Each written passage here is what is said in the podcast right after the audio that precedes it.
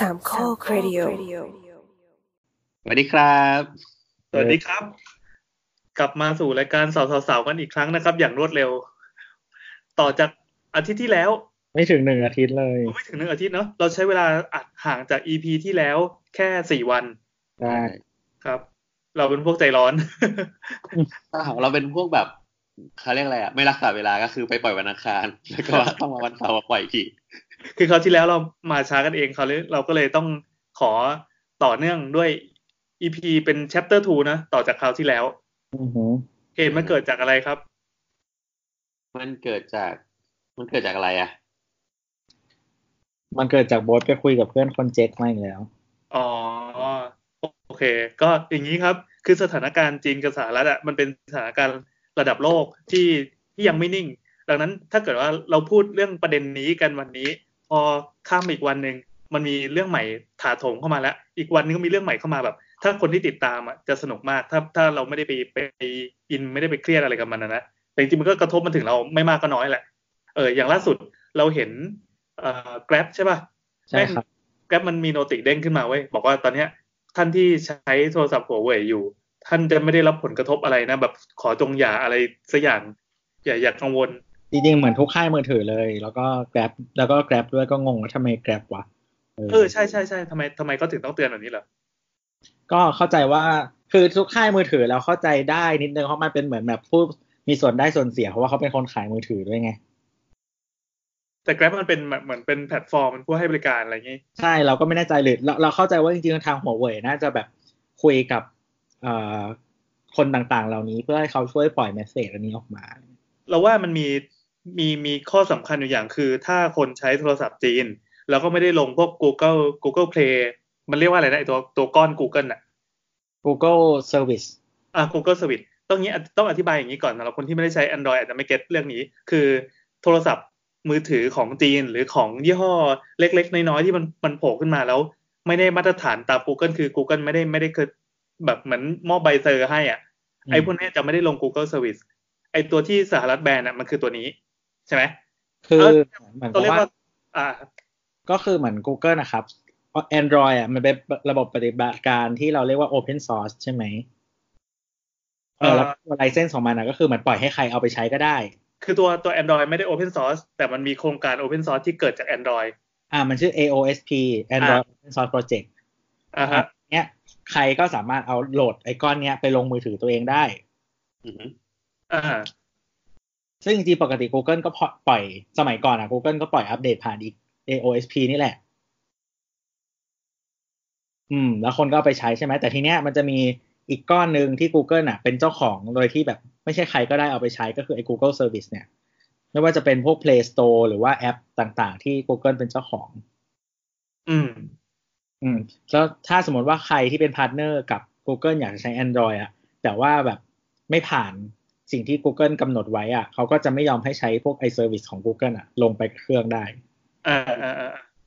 ซึ่งต้องแยกกันนะ ความเป็นเจ้าของของตัว Android คือ Google เป็นเจ้าของ แต่ไอตัว Android Open Source Project เนี่ย มันไม่มีใครเป็นเจ้าของ มันอยู่ตรงกลางเพียงแต่ว่าหัวหัวเรี่ยวหัวแรงในการพัฒนาคือ Google เอง แล้วก็นักพัฒนาที่ไหนจะเอาไปใช้ก็ได้ หรือจะจะจะเหมือนจะโยนโค้ดโยนอะไรมาใส่ เพื่อบริจาคโค้ดให้ตรงนี้ก็ได้ อือหือ เอ่อเอาจริงๆก็คือตัวตัวตัว Google มันเป็นเจ้าของเอง แต่ว่าไม่ห่วง ดังนั้นเราจะเห็นพวกค่ายมือถือของจีน ไม่ว่าจะเป็นไอ้พวกค่ายเมื่อก่อนมันจะมีเยอะเลยนะเดี๋ยวนี้เดี๋ยวนี้เหลือแต่ตัวใหญ่ๆไอ้พวกค่าย vivo oppo อะไรเมื่อก่อนอะมันจะเอาไปทำเป็น OS ของตัวเองเราจะอาจจะเรียกว่าเป็น color OS หรืออะไรก็ตาม ใช่ใช่เดี๋ยวนี้ก็ยังทำอยู่ อ่า หรือแม้แต่ Amazon ก็ตาม Amazon ก็ไปทำเป็นไฟล์ OS ใช่ใช่แล้วไม่ได้พูดสักคำว่ามันคือ Android ถูกเออ แต่แต่จว่าริงๆไส้ในมันคือ Android ใช่ BB ก็เคยทำที่เป็น BlackBerry นะครับ อ่า เอาเป็นว่าไอตัวตัว Open Source เนี่ยคือใครจะเอาไปสวมอะไรก็ได้ จะไปใส่ไปปรุงรสเพิ่มใส่น้ำจิ้มใส่อะไรก็ว่าไปเป็นของตัวเองครับตัวเนี้ยมันจะไม่มีตัว Google Service ใส่เข้าไปด้วยเพราะว่าไอตัวเนี้ยไม่ได้ไม่ได้ถือเป็นเป็นเป็น Open Source อืมใช่ถูกต้อง นี่คืออธิบายให้โบสฟังโบสเข้าใจปะงงๆแต่ก็ไม่เป็นไรอ่าไม่นั่นแหละดูเรื่องเทคโนโลยีเลยเป็นคนโง่เทคโนโลยีมาก อ่าโง่ก็ฟังซะอ้าวสรุปเชี่ย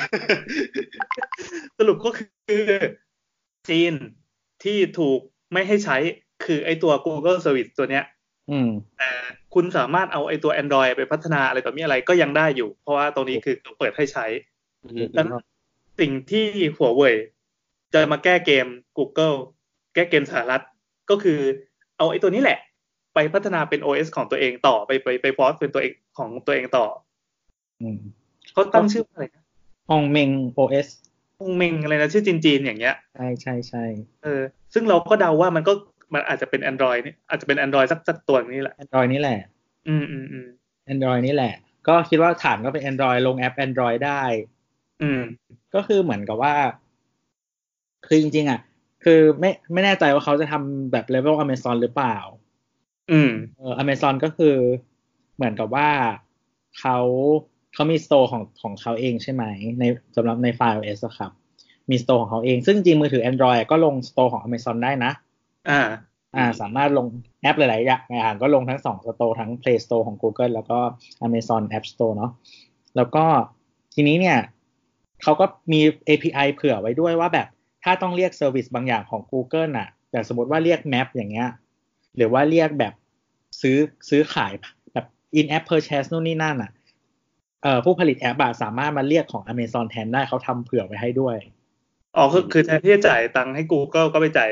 ให้ Amazon แทน ถูกต้องก็คือเขาทำแบบ service เกือบทุกอันเผื่อไว้หมดแล้ว อันที่เหมือนกับว่าถ้าเราใช้ Google Service ไม่ได้ใช้ของ Amazon ก็เรียกของ Amazon แทนได้เลย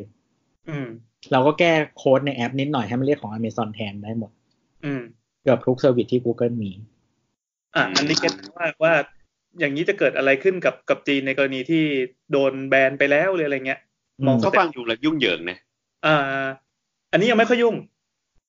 เพราะว่า เพราะว่าจริง ๆ แล้วว่าโทรศัพท์เป็นเพียงหนึ่งในธุรกิจของหัวเว่ยถูกอ่าไอตัวที่หนักๆจริงๆให้ตัวต่อเลยเราโยนไปก็คือจริงๆอะ คือทุกคนแบบเหมือนรู้สึกแบบแพนิคมากใช่ป่าวว่าแบบเอ้ยแบบ Google แบนหัวเว่ยแล้วนู่นนี่นั่นเดี๋ยวจะทำให้โทรศัพท์ใช้ไม่ได้ จริง ๆ อะ คือ OS อะ อย่างที่บอกมันมีทางออก อืม แล้วแบบทางออกที่แบบจริงๆผู้บริโภคอาจจะไม่ได้รับผลกระทบขนาดนั้น เพราะว่าถ้าหัวเว่ยอะบอลลุ่มใหญ่จริง ซึ่งตอนนี้เขาเป็นเบอร์สองของตลาดโลกแล้วใช่ไหมอ่ามันก็คนพร้อมจะ port แอป Android จริงๆมันไม่เรียกไม่ถึง port ด้วยซ้ำเหมือนแบบ submit ลงสอง store อะอืมเออมันก็ตัวเดิมมันแหละเพราะมันมันก็คงเอา OS จาก Android น่ะมาทำเพราะฉะนั้นมันต้อง run แอปเดิมได้ แค่แบบ submit store ลงหัวเว่ยแค่นั้นแล้วคนก็ใช้ได้เหมือนเดิมละงงไหมครับไม่ ก็เออคุณเหมือนคนแบบโยนเหมือนแตกเราอะเหมือนเราอะขายของชิ้นเดิมนี่แหละ แต่ว่าทุกวันเนี้ยตอนแรกมีแบบมีโลตัสอย่างเดียวใช่ไหมอ่าทีนี้แบบหัวเว่ยอะจะเปิดร้าน แบบโลตัสบอกว่าไม่ให้ไม่ให้หัวเว่ยมาซื้อที่ที่นี่แล้วนะอะไรอย่างเงี้ยอือฮึเออเขาก็เลยเปิดร้านของตัวเองไงแล้วเราแค่แบบเราเป็นผู้ผลิตซัพพลายเออร์ก็คือเหมือนคนทำแอปอะเราก็ส่งของไปที่โลตัสเอ้ยไปที่สมมติเป็น Google ไปที่ Google แล้วเราก็ส่งไปที่หัวเว่ยด้วยแค่เนี้ยคนก็ซื้อของได้เหมือนเดิม เหมือนเหมือนคราวที่แล้วที่ตัวบอกว่า ปัญหาสำคัญก็คือไอ้โน้ตฮาวการผลิตแอปพลิเคชันฝั่งตะวันตกมันดีกว่าฝั่งเอเชียใช่ไหม ใช่แต่ว่าพอมันเปิด Open Source อะเขาก็เอาไปไปแก้ได้ไงเอาไปทำต่อได้ไงอืมอืมอืมอืมอืมทีนี้ของที่สำคัญกว่าไอ้ Google อะก็ OS อะก็คือ CPU อืมครับก็คือตัวตัวตัวชิปตัวสถาปัตยกรรมแม็กเออใช่ใช่คือมันสมองใช่ไหมมันคือมันสมองของใช่คอมพิวเตอร์ ก็คือทุกวันเนี้ย CPU เอ่อมันมีบริษัทหนึ่งชื่อ ARM หรือ ARM อืมเออเป็นบริษัทที่อังกฤษเนาะอือฮึ ARM เนี่ยเขาขาย เขาเรียกว่า เอ่อ ง่ายๆก็คือเป็นเหมือนแบบวิธีการออกแบบ CPU อะ แล้วก็ขายพวกแบบพิมพ์เขียวของ CPU อะไรเงี้ยอ๋อ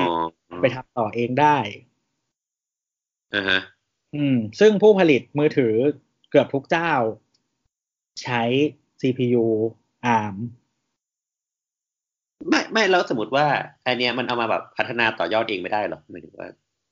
ก็หรืคืออมันมีแบบสิทธิบัตรอะไรอยู่ มันมีสิทธิบัตรที่มาจากอเมริกาอยู่ด้วยใน CPU ARM ทีนี้ ARM ก็ประกาศว่าเราจะไม่ทำธุรกิจกับหัวเว่ยอ้าว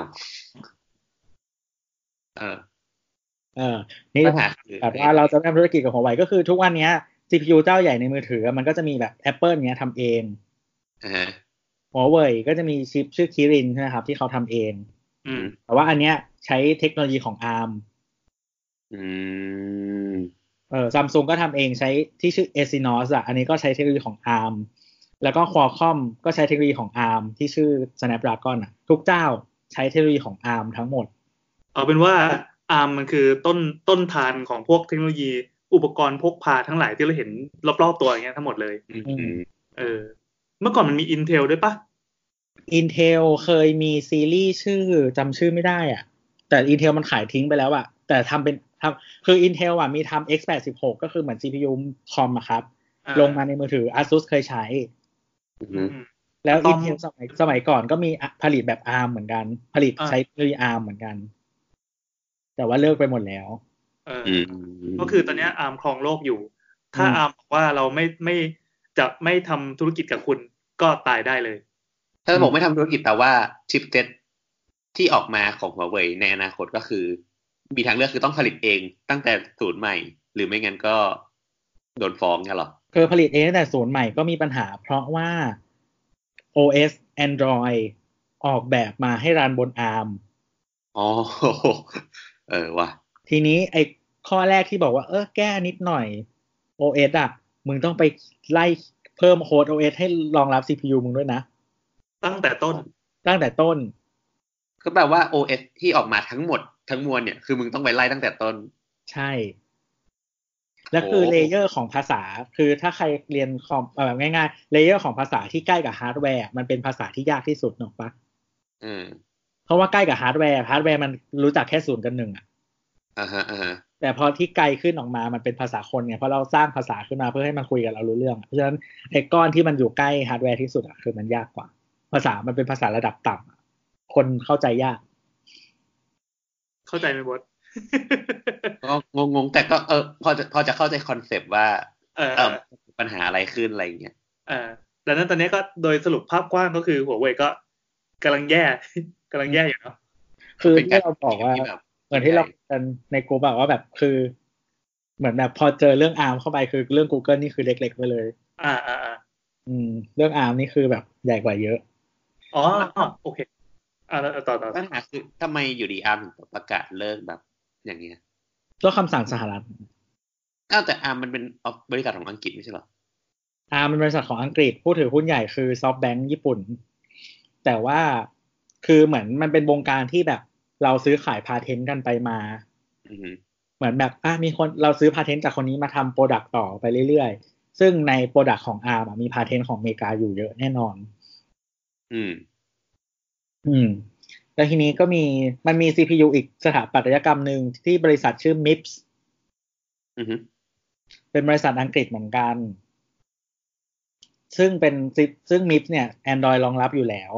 อืม เออแต่ว่า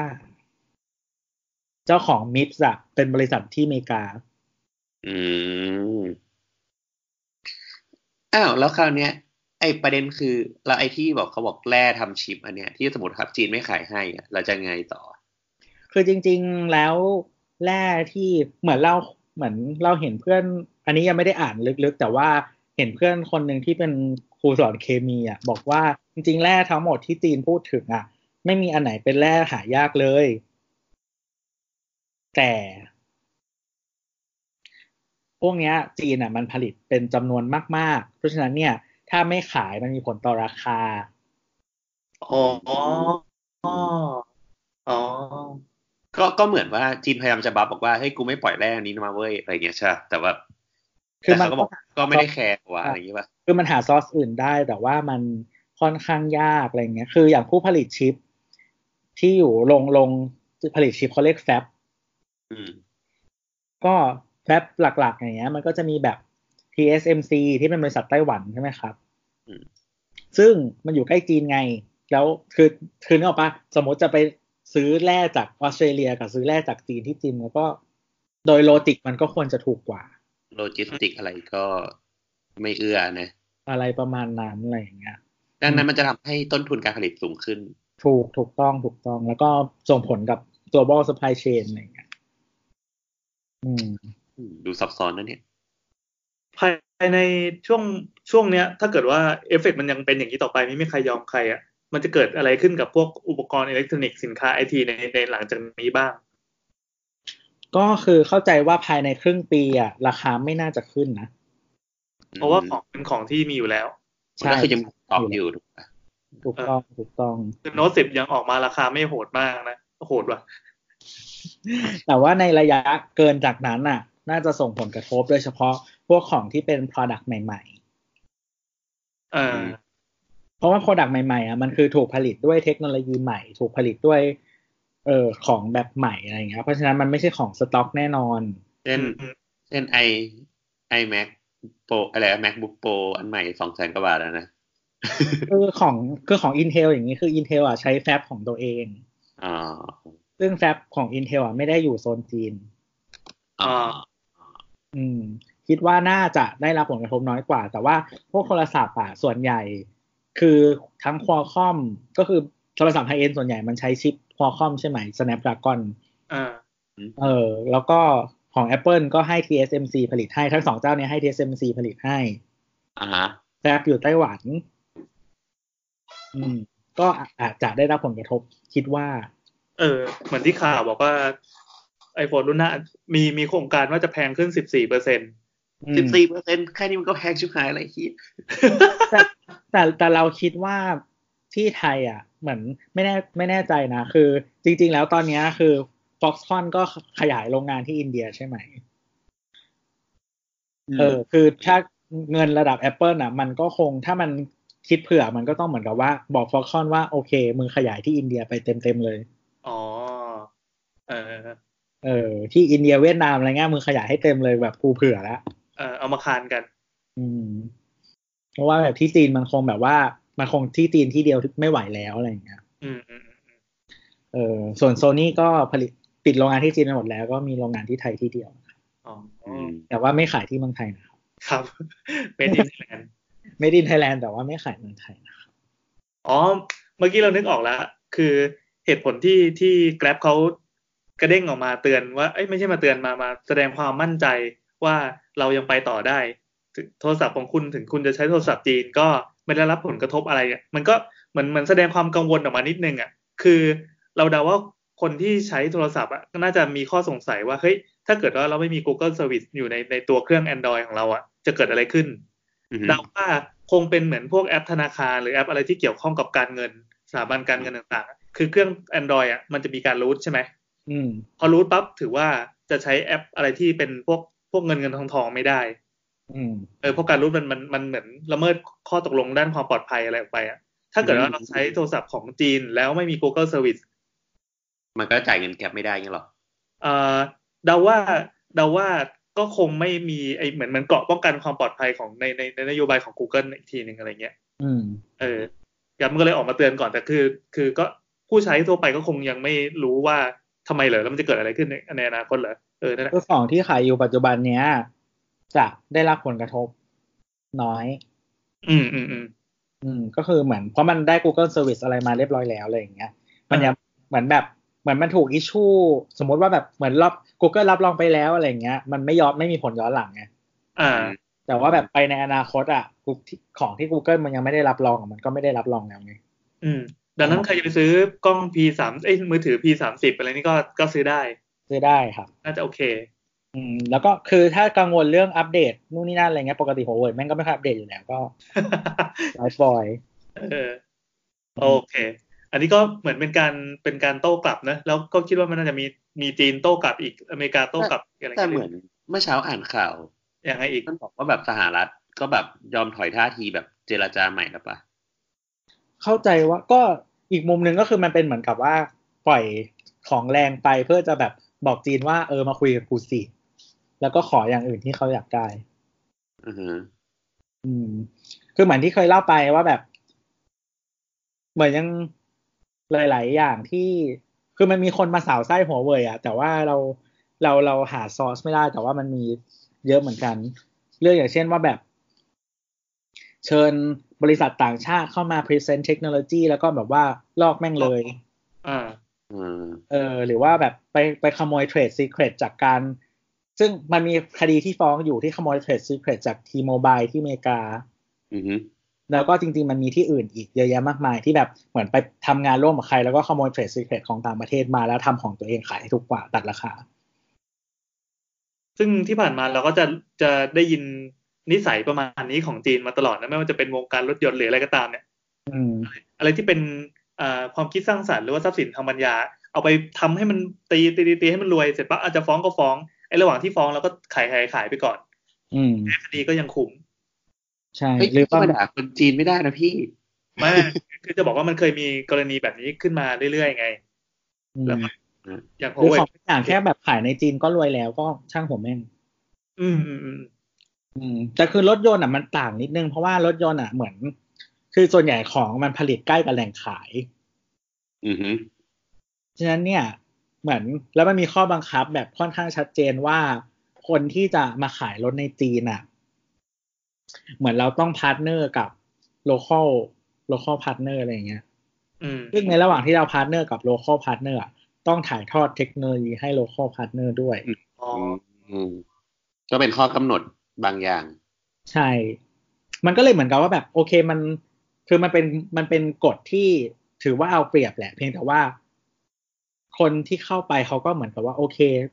ยอมอะไรอย่างเงี้ยอืม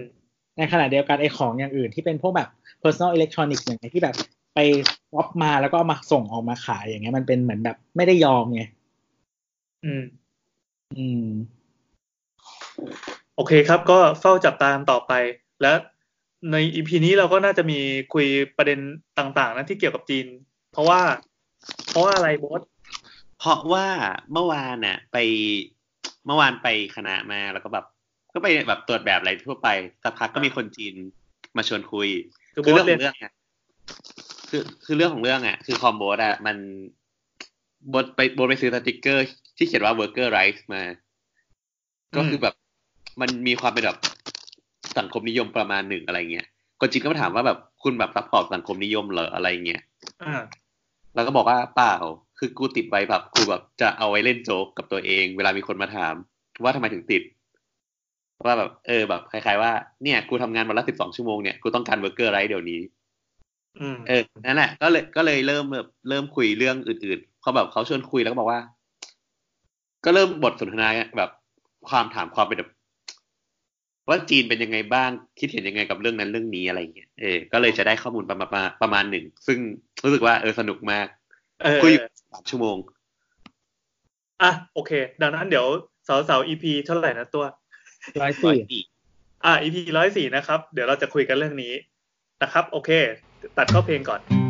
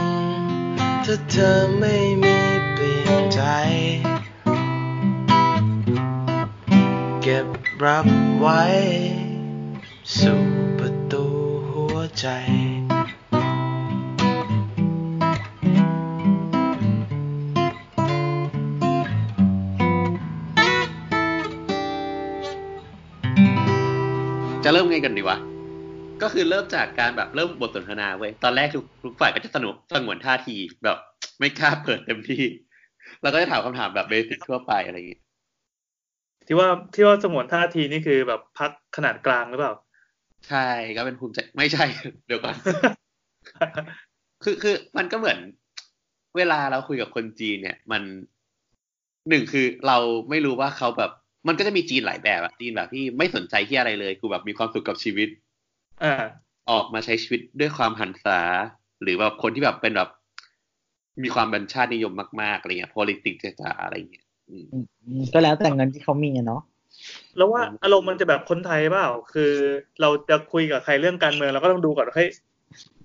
ทางไหนวะอะไรเงี้ยด้วยเพราะว่าแค่เพราะว่าที่ถามมาเดี๋ยวเอาทีละคนตอนแรกเราก็แบบ กลัวว่าแบบ เวลาเราถามคำถามอะ มันคือจีนมันเป็นอะไรที่แบบ คนนอกไม่ค่อยรู้ใช่ปะแล้วเราอะ ก็คือเสพเสพสื่อตะวันตะวันตกเยอะเนี่ยดังนั้นเวลาที่สื่อสื่อตะวันตกมันแบบคริติกประเทศจีนอะมันก็จะคริติกด้วยมุมมองอีกแบบหนึ่งอะซึ่งเราก็จะไปถามคำถามแบบนั้นเนี่ยก็แบบ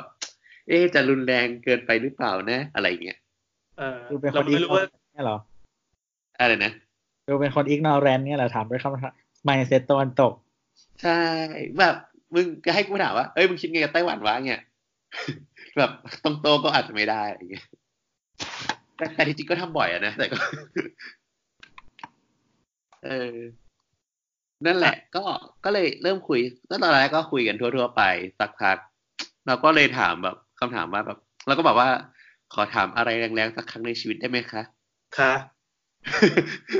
เฮ้ยแต่แต่เป็นผู้ชายเราเนี่ยก็คือเราก็ถามว่า เออ แบบ คิดยังไงกับแบบประชาธิปไตยอะไรเงี้ยประเทศจีนพร้อมมีประชาธิปไตยหรือเปล่า อืมเออ ซึ่งแบบ ก็ได้อันนี้คำตอบมาฮะถือแรงไหมเป็นคำถามแรงไหมเราก็ว่าแรงนะแรงกว่าตัว อืม ถ้าดูคลเมตเมืองไทยก็แรงเหมือนกันนะคล้ายๆว่าประเทศไทยพร้อมมีประชาธิปไตยหรือเปล่าเนี่ยหรอ อืม เออ ก็ คือเราก็ถามว่าเออคิดยังไงว่าแบบประเทศจีนคนมีประชาธิปไตยไหมแล้วก็แบบรู้สึกว่า รู้สึกแบบ มีความสุขกับสถานการณ์ที่เป็นอยู่ตอนนี้หรือเปล่าอะไรเงี้ยเออเพราะเราก็บอกว่า เนี่ยก็แบบหลาย ๆ อย่างมันก็ถูกบล็อกใช่ไหมล่ะอะไรเงี้ยแบบสื่อเสพสื่อตะวันตกอะไรก็ไม่ได้อะไรเงี้ยมีมีแต่แบบสิ่งที่รัฐเสนอให้อะไรเงี้ยคุณคิดว่ายังไงอะไรเงี้ยเขาก็บอกว่าสำหรับเขาอะเออ สำหรับเขาไม่มีปัญหาเลยเขาบอกว่าเขารู้สึกมีความสุขดีกับสถานการณ์ที่เป็นอยู่ตอนนี้ ประเด็นที่สำคัญของเขาก็คือ เขามองว่า คนครึ่งประเทศอะเขาบอกว่า เขาใช้คำว่าอะไรวะเขาบอกว่าคนครึ่งประเทศอะเป็นพวกไม่มีการศึกษาเว้ยไม่เหมือนคุณกับฉันที่แบบเป็นคนมีการศึกษาแล้วอะพวกคนพวกนี้แบบไม่ได้เปิดแบบเปิดโลก ดังนั้นเขาจะไม่รู้ว่าอะไรคือมารยาททางสังคมแบบสากลหรืออะไรดีหรือไม่ดีอะ แล้วเขาก็ใช้คำว่าแบบพวกเนี้ยคือพวกแบบ stupid เออแบบ โง่เกินไปที่จะแบบตัดสินอะไรได้อะไรเงี้ย ซึ่งเราก็แบบนี่เมืองไทยคิดแบบเฮ้ยจริง ๆ แล้วมันเหมือนกับสถานการณ์ในไทยมาแบบห้าปีหรือสิบปีที่ผ่านมาเลยอะไรเงี้ยตอนนี้ก็ยังเป็นอยู่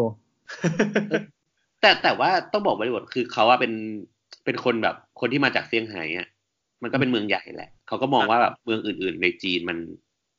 ยังไม่ ed- อันยังแบบ uneducate อยู่อะอืม เราเราต้อง disclaimer กันอีกรอบไหมว่ารายการเราจะเหยียดกันเต็มที่นะ ถ้าเกิดว่าใครที่รับรับเรื่อง PC เรื่องอะไรอย่างนี้ไม่ได้ก็จงหยุดฟังแล้วไปฟังรายการอื่น เพราะว่าแต่อะแต่ว่าถ้าใครรับเรื่อง PC ไม่ได้ใช้ Mac นะครับอันอันอันนี้ทั้งหมดไม่ใช่ความเห็นเรา เอาเป็นว่าเราเนี่ยเนี่ยเนี่ย quotation มาทั้งหมดเลย เราแบบพูดตามที่เขาพูดเตะเป๊ะดังนั้นอะ มีอะไรก็เดี๋ยวไปบอกเขาให้ ก็ใช่ไง เราก็เลยต้องบอกว่าถ้าถ้าคุณอยากได้ความเห็นจากจากจริงๆมันก็ไม่ไม่ไม่ควรเรียกตัวเองว่าเป็นสื่อหรอกเราก็เป็นเป็นเป็นหนึ่งคนหนึ่งทีมหนึ่งรายการที่มาสะท้อนข้อมูลจากอีกฝั่งหนึ่ง ซึ่งเราอาจจะไม่เคยเห็น อาจจะไม่เคยแบบเฮ้ยโลกเราแม่งมีคนที่คิดอย่างนี้แล้วว่าเห็นอย่างนี้ด้วยเหรอในที่นี้มาจากนักศึกษาจีนที่ไปใช้ชีวิตอยู่เมืองนอก เออว่าเขาจะคิดเห็นเกี่ยวกับประเทศตัวเองยังไงเขามีมุมมองเกี่ยวกับประเทศตัวเองยังไง อะมีเรื่องอะไรบ้าง ก็ก็อย่างพอคุยเรื่องนี้ปั๊บเนี่ย เราก็เลยถามต่อเขาเขาตอบว่าแบบ เออแล้วอ้าวแล้วอย่างเงี้ยสมมติว่า ถ้าคุณแบบรู้สึกว่าคนแบบทั้งแบบครึ่งหนึ่งของประเทศเนี่ย คุณมองว่าเขาโง่อะอ้าวแล้วเขาแบบไม่มีสิทธิ์มีเสียงในการแบบจะเอาความคิดเห็นอะไรเลยเหรออะไรเงี้ยเขาจะต้องแบบทำยังไงถึงจะสมมติว่าเขาไม่พอใจกับสิ่งสิ่งเนี้ย เขาจะต้องแบบรอส่วนกลางอย่างเดียวเหรออะไรเงี้ยอืมเขาก็เลยบอกว่า ก็ไม่ประเทศจีนก็มีแบบแบบระบบการเลือกตั้งบางอย่างของเขาอยู่อะเออ คืออะไรอะมันเหมือนคล้าย ๆ แบบเหมือนบ้านเราอะเป็นสสอะ ก็คือจะมีเลือกสสเขตอะแล้วซึ่งเหมือนคนสังกัดพรรคคอมมิวนิสต์จีน ใช่ใช่ใช่ใช่ก็คือจะคล้าย ๆ กับเป็นระบบแบบ สมมติว่าหนึ่งพันคนเลือกสสหนึ่งคน สมมติว่าในหนึ่งเขตใหญ่อะ มีสิบเขตย่อยใช่ไหม ก็คืออีสิบเขตย่อยอะก็ไปเลือกหัวตัวแทนของหนึ่งเขตใหญ่ อืม แล้วตัวแทนหนึ่งเขตใหญ่อะก็จะไปประชุมกับพรรคคอมมิวนิสต์กันก็คือเป็นระบบแบบเหมือนลูกโซ่อะที่ต้องมาเป็นแฟมิลี่ทีลงมาเรื่อยๆอะแยกแยกออกมาเรื่อยๆย่อยๆ มันไม่ใช่แบบอย่างเราที่เลือกสสเสร็จปั๊บสสไป ไปโหวตนายกร่วมกับสภาสูงใช่เขาบอกว่าของเขาก็คือ สมมุติว่าหนึ่งพันคนเลือกได้หนึ่งคนใช่ไหมอ่าแล้วก็ไอหนึ่งคนที่เป็นตัวแทนอะ ก็จะไปประชุมกับอีกสักสมมติหนึ่งร้อยเขตย่อยอย่างเงี้ยเพื่อหาหนึ่งตัวแทนของหนึ่งร้อยเขตย่อย อีกทีหนึ่งเพื่อไปกลางงงคิดออกไหมมันคือ อยู่อยู่นี่ปุ๊บหนึ่งคนแล้วก็ แยกออกมา แยกออกมาแยกออกมาแยกออกมาเรื่อยอ๋อเข้าเข้าใจว่าคงเป็นเพราะประเทศเขาใหญ่แล้วประชากรเยอะไปเลยต้องใช้วิธีนี้อ่าๆใช่เออก็ใช้วิธีเลือกตัวแทนเป็นชั้นไปเรื่อยอ่าใช่เป็นระดับชั้นไปเรื่อยๆแต่ประเทศที่แบบใหญ่พอๆกันเขาก็เลือกปกติกับเรานะเออๆเออ ไม่รู้เขาบอกว่าเขาก็รู้สึกว่าเออระบบนี้มันก็โอเคอะไม่ไม่ไม่อันนี้มาพูดถึงอินเดีย เออโดยแต่อย่างอินเดียเป็นไง อินเดียก็มีระบบคล้ายๆของเรานี่แหละ เดี๋ยวเขาจะสิของคล้ายไม่ได้ของเราไม่คล้ายใคร ก็คืออินเดียมันก็ระบบแบบรัฐสภาเนี่ยแหละครับ แล้วก็มีสองสภาเนาะมันจะมีโลกสภาคือสภาล่างเออชื่อโลกสภา ก็คือสภาสสสภาสสแล้วก็จะมีสภาสูงจำชื่อไม่ได้ละ สภาสูงก็เหมือนเหมือนแนวแบบ เป็นตัวแทนจากรัฐอะไรเงี้ย คืออินเดียมันเป็นระบบระบบสหรัฐใช่ไหมอ่าเออ ก็มีรัฐหลายๆรัฐอะไรเงี้ยสภาสูงก็เป็นแบบเหมือนเน้นของรัฐสภาล่างก็เป็นเรื่องของประชาชนอะไรอย่างเงี้ย ก็เป็นสัดส่วน ก็คือเลือกเลือกตัวแทนตามสัดส่วนอะไรอย่างนี้แหละอืมเออก็แบบคอนเซปต์ง่าย ๆ ที่เราคุ้นเคยกันเออจริงเหรอวะ ถ้าไม่ได้ถ้าไม่ได้ใช้นานก็ไม่เรียกว่าคุณเคยเหรอวะ ก็แบบคอมมอนเซนส์ของคนน่ะ ส่วนถ้าคนไม่มีคอมมอนเซนส์ก็นั่นแหละ เออ ก็ ก็นั่นแหละ พอมันเป็นตัวแทนใช่ไหม เราก็เลยบอกว่า อ้าว แล้วอย่างเงี้ย เราจะไว้ใจได้ยังไงว่าคนที่เราเลือกไปอะ คือคนที่แบบดีแล้วแบบสมมติว่า สมมติว่าประธานาธิบดีเงี้ย อย่างคุณสีเจิ้งผิงเนี่ย อะ ทุกวันนี้คุณบอกว่าคุณสีเจิ้งผิงเป็นคนแบบ คนดี เป็นคนเก่ง เป็นแบบ มีความสามารถมากๆอะ แต่ถ้าวันหนึ่งเนี่ยประธานาธิบดีคนต่อไปอะ เป็นคนไม่ดีอะ คุณจะทำยังไงอะไรเงี้ย เออ เออเขาก็บอกว่าสมบูรณาญาสิทธิราชหรือเปล่าครับเออมันมีมันมีไอเดียแบบอย่างนั้นประมาณหนึ่งอะอือหือเออเขาก็บอกว่า ก็ที่ในถ้าสมเกมมติอว่าอฟโทนที่บอกว่าแบบถ้าลูกของกษัตริย์ไม่ดีทำยังไงโอ้ยตายแล้วเกมออฟโทนไงเกมออฟโรนโอเค เออนั่นแหละเขาก็บอกว่าเขาบอกว่าแบบในในแบบ ในระบบการปกครองที่แบบอยู่ตัวท็อปอะเขาก็ยังมีแบบที่ปรึกษาคนอื่นๆนะดังนั้นเขาจะไม่ห่วง ว่าจะได้ผู้นำที่ไม่มีความสามารถเลยอืมอืมเขาบอกว่า เออ มันก็แปลกอยู่ดีที่แบบคุณไปฝากผีฝากไข้กับใครก็ไม่รู้อะอันนี้ประเทศอะไรนะจีนใช่ป่ะจีนจีนอ๋อจีนจีนเออเดี๋ยวทำไมเผื่อหลุดไงแบบเผื่อเผื่อฟังเพลินๆแล้วหลุดเออเออเอออ๋อใช่ใช่เออนั่นแหละ เออแล้วแบบ เราก็ถามว่า เออ แล้วแบบ ไอ้ความว่าแบบ ความที่แบบคุณบอกว่าแบบคนทั่วไปเป็นคนแบบ โง่โง่ๆอย่างเงี้ยแบบติวปิดที่คุณใช้เนี่ย มันหมายถึงอะไรวะ คือเราคืออย่างเราเราก็บอกว่าอย่างไอเดียของเราอะเราไม่ได้เชื่อว่าทุกคนเป็นคนโง่อะเราเชื่อว่า เออทุกคนแบบ ควรมีสิทธิ์ที่แสดงความเห็นอะไรบางอย่างได้ ต่อให้เขาเป็นความเห็นที่มันไม่เข้าท่าหรือยังไงก็ตาม เออ เออเขาก็บอกว่า ก็เช่นแบบ เอ่อคนแก่เงี้ยสมมติว่าแบบเป็นอาม่าเนี่ยเลี้ยงหลานอยู่แล้วก็หลานเนี่ยก็ไปดูการ์ตูนแล้วใน ในการ์ตูนอะมีฉากแบบตัวการ์ตูนจูบกันเนี่ยวันดีคืนดีอาม่าก็จะเขียนจดหมายอะไปหาสอสอเขตอะแล้วก็บอกว่าช่วยแบนการ์ตูนนี้ที เพราะแบบมันมีฉากจูบกันเด็กไม่ควรดู เออ เออ แล้ววันดีคือดีการ์ตูนก็จะถูกแบนเอ้าก็อย่างนี้โอเคนี่ก็สอสอมึงฉลาดไม่ใช่เหรอมึงพิจารณาแล้วนี่ ก็ไม่รู้ไง มันก็บอกว่าเออ ก็จะมีสิ่งอย่างเงี้ย เกิดขึ้นแบบบ้าบอ ไอ้นี่มันเสียงประชาชนเลยนะ ถือว่าเขาก็รับฟังดิอืมเออ ก็ก็ไม่รู้แล้วก็ต้องเออ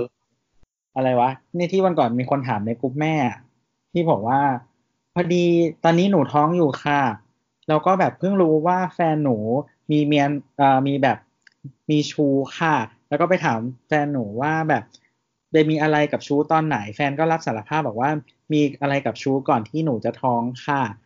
อย่างนี้ ลูกของหนูเป็นลูกของชูใช่ไหมคะโอ้โหซับซ้อนเชื่อเขาสอนว่ะก็คือผู้หญิงอะมีแฟนแล้วแฟนอะไม่มีชู้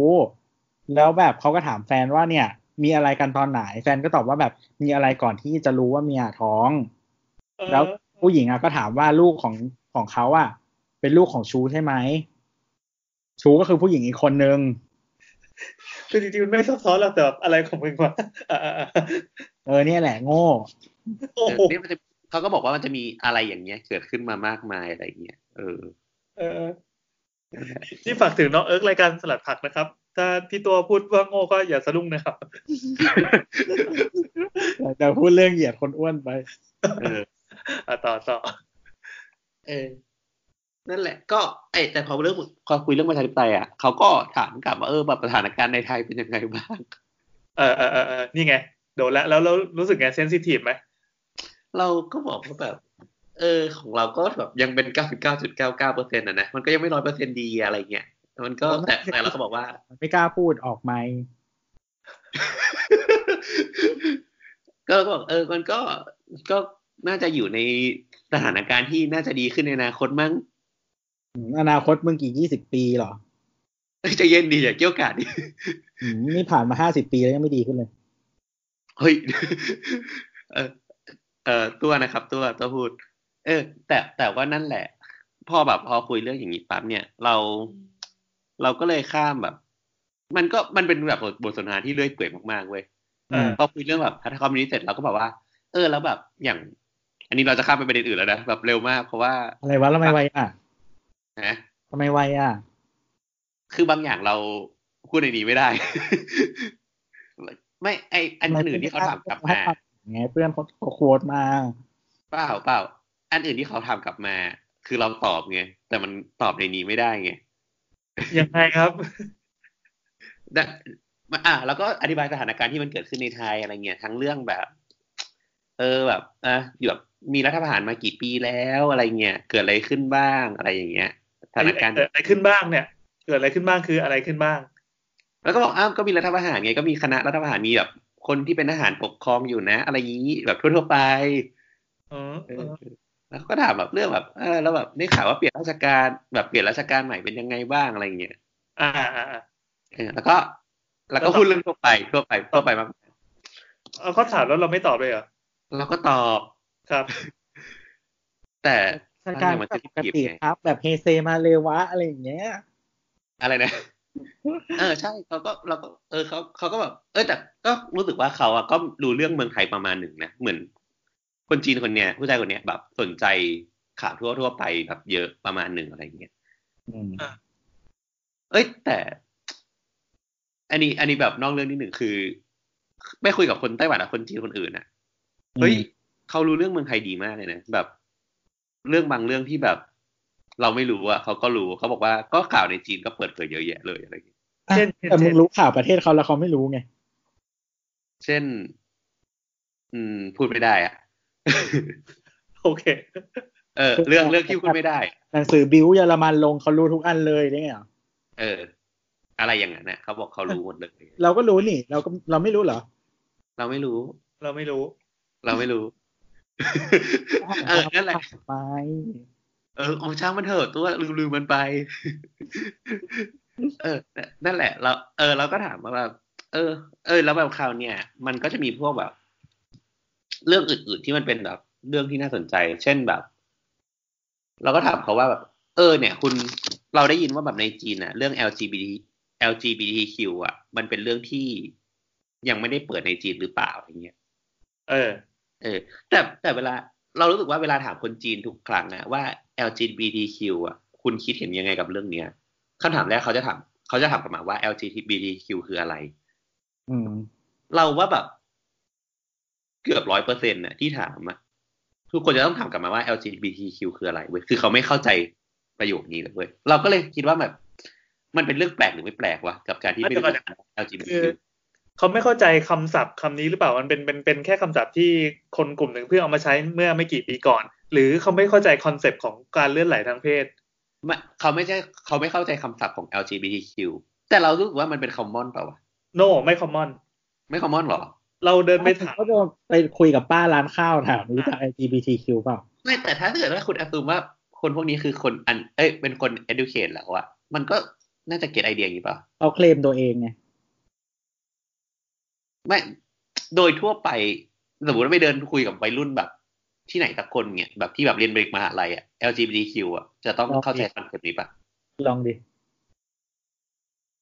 ไม่กูบอกไม่รู้แล้วเด็กจบเอกอังกฤษมหาลัยรัฐมาได้โทอีกหกร้อยกูยังตบเลย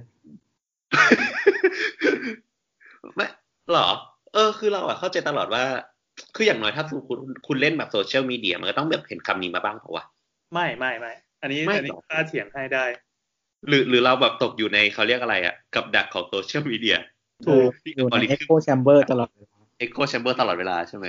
ใช่ใช่อะผู้ฟังครับตรงนี้นะครับ มา discuss กันหน่อยว่าคำว่า LGBTQ อะเป็นศัพท์ common หรือเปล่า เราเราเชื่อว่าไม่ common เออไม่ common คนที่ที่ get concept มันอย่างทะลุปลุโป่งมีมียิ่งน้อยซะยิ่งกว่าน้อย คนที่รู้จักคำศัพท์ก็น้อยลงมาหน่อยหนึ่งไอ้ยก็ก็เยอะลงมาหน่อยหนึ่งแต่ว่า ไม่ใช่คำศัพท์ที่คนทั่วไปจะ get กัน แล้วยิ่งไปถามในสังคมแบบที่ต่างวัฒนธรรมอย่างเงี้ย ก็ก็ไม่แปลกที่เขาจะไม่รู้จัก แล้วก็ไม่ไม่ใช่เรื่องแปลกอะไรไม่ต้องตกใจอะไร เพียงแต่ว่าประเด็นคือเขาเข้าใจคอนเซปต์เรื่องเรื่องเรื่องเพศอื่น ๆ อะไรอีกไหมที่ไม่ใช่แบบสเตรทอย่างเดียวอะอืม ถ้าใครฟังถึงตรงนี้ไปฟังตอนความหลากหลายทางเพศนะครับ อ่าโอ้อีกมาก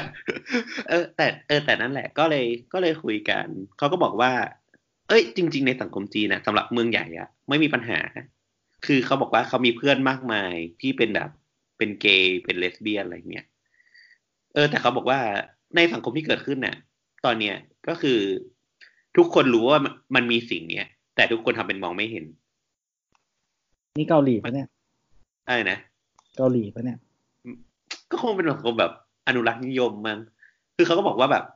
ผู้แบบ คนแก่ๆทุกคนก็รู้ว่ามันมีสิ่งนี้เกิดขึ้น แต่ทุกคนรับไม่ได้ ถ้าวันหนึ่งว่าคุณมีลูกเป็น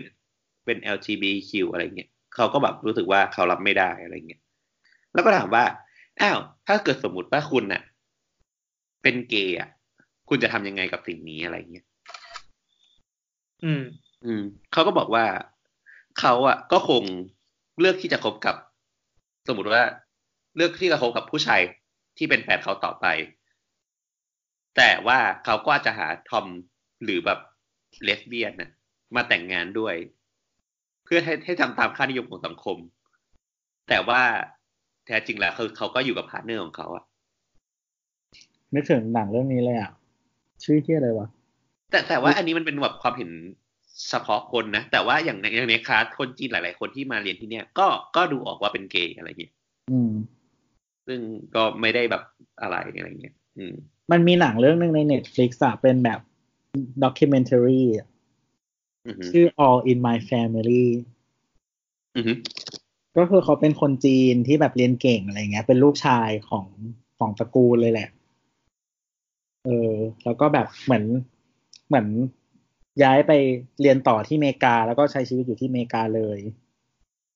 อือฮึเออ แล้วก็เป็นเกย์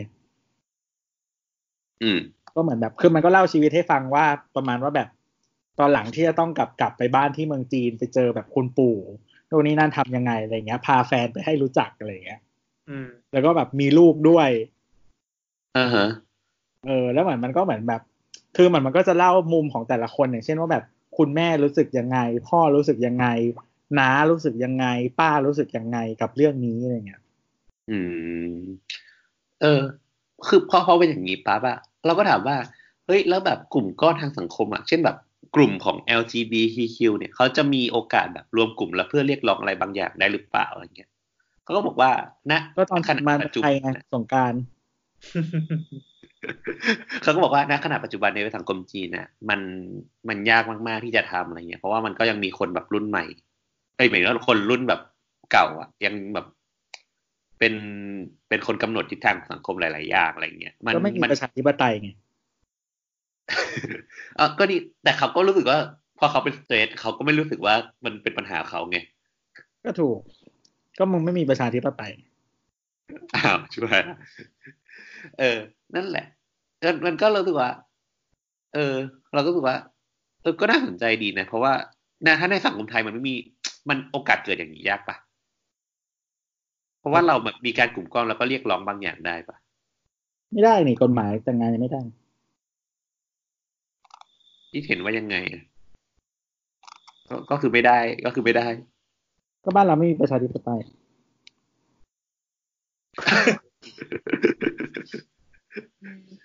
เอออ่าเอาใหม่เอาใหม่เอาใหม่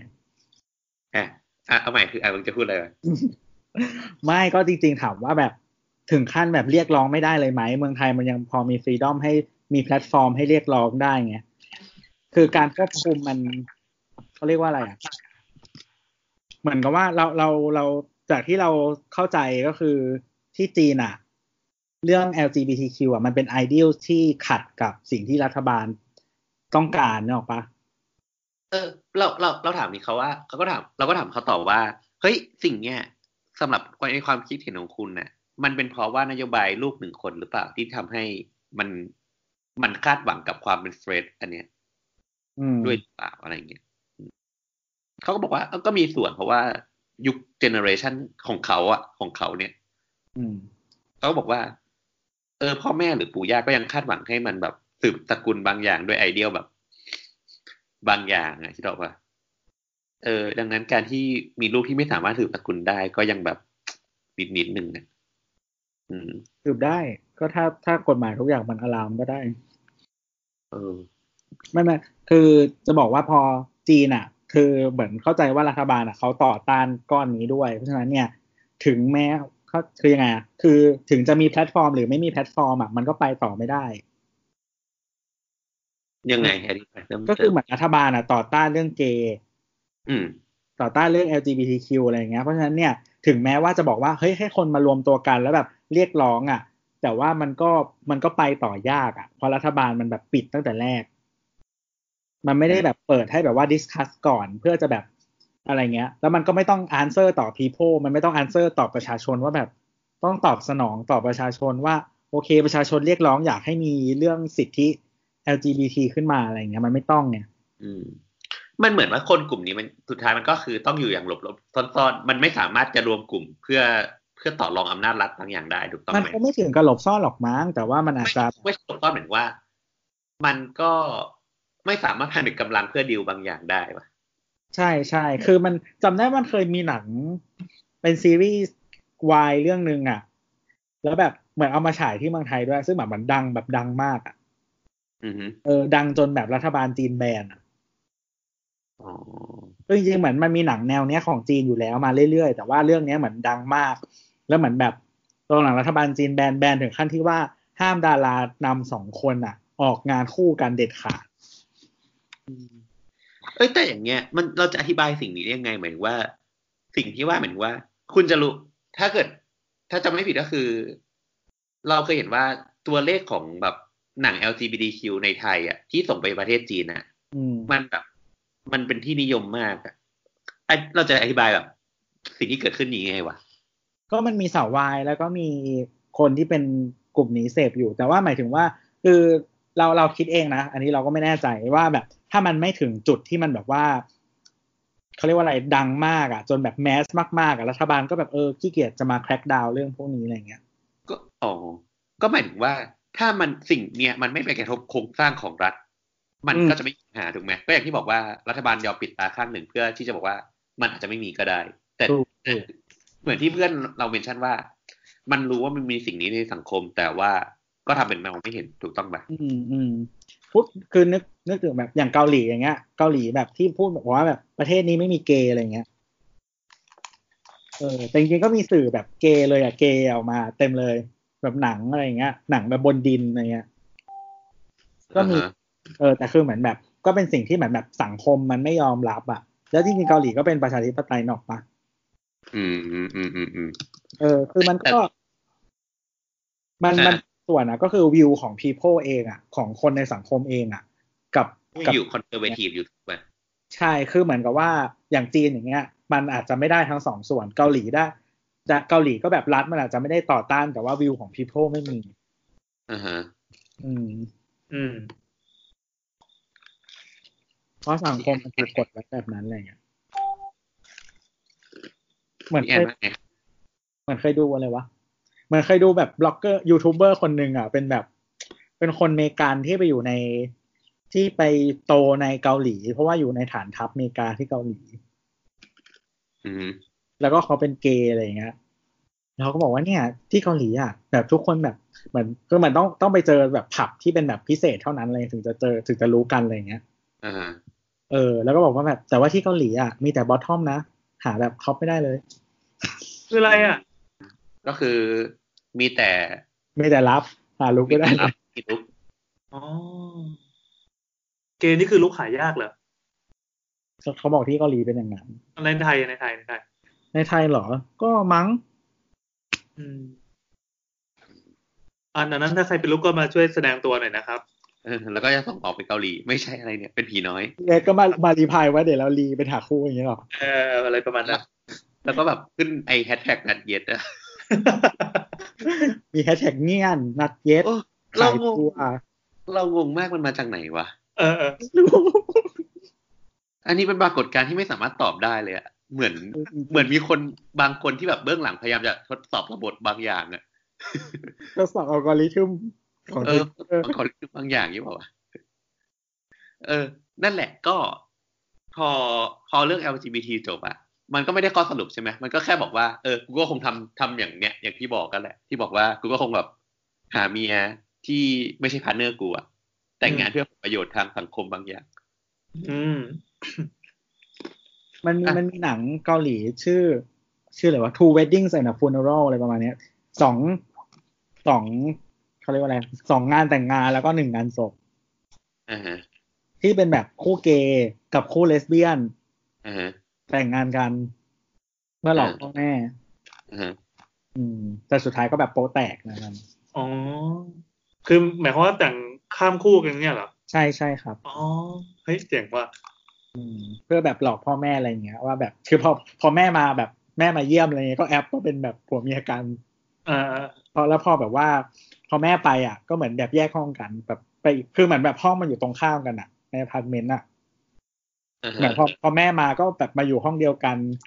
อ่าบอกแอปว่าแต่งงานกันพอแม่ไปก็เออกลับแยกกลับอยู่ห้องตัวเองอืมนี่มันอารมณ์หอบพักนักศึกษาเลยนี่หว่าเออเหมือนเวลาที่แบบ แบบมีแฟนแล้วก็แบบเวลาแม่มาก็จะเอาแฟนไปนอนหอเพื่อนนี้มาคือเหมือนเหมือนทั้งสองคนอะ เป็นคุณหมอ ผู้หญิงทั้งเกย์และเลสเบี้ยนอะ เป็นคุณหมอ แล้วเหมือนแบบรู้จักกันจากที่ทำงานเลยอะไรสักอย่างในแนวเนี้ยอืมนั่นแหละ อ่าครับ ก็มีเรื่องเรื่องเรื่องความหลากหลายทางเพศเนาะใช่จนแล้วก็แบบนั่นแหละ อย่างบอกว่าประโยคนี้คือมันจะแบบการคุยกันเนี่ยมันจะไร้สาระแบบก็เป็นเออดีมากดีแล้วสาระเออซึ่งต่อมาเราก็เราก็เราก็คิดขึ้นได้ว่า เอ๊ะจะคุยอะไรต่อดีวะ ก็เลยแบบคิดออกว่าเคยอ่านข่าวใน BBC สิ่งที่เรียกว่าโซเชียลเครดิตอะถ้าเคยเคยดูBlack Mirror อะมันจะมีตอนหนึ่งที่มันจะมีการให้คะแนนถูกต้องไหมอ่าอ่าอ่า เออจะดีหรือไม่ดีอะไรอย่างเงี้ยซึ่ง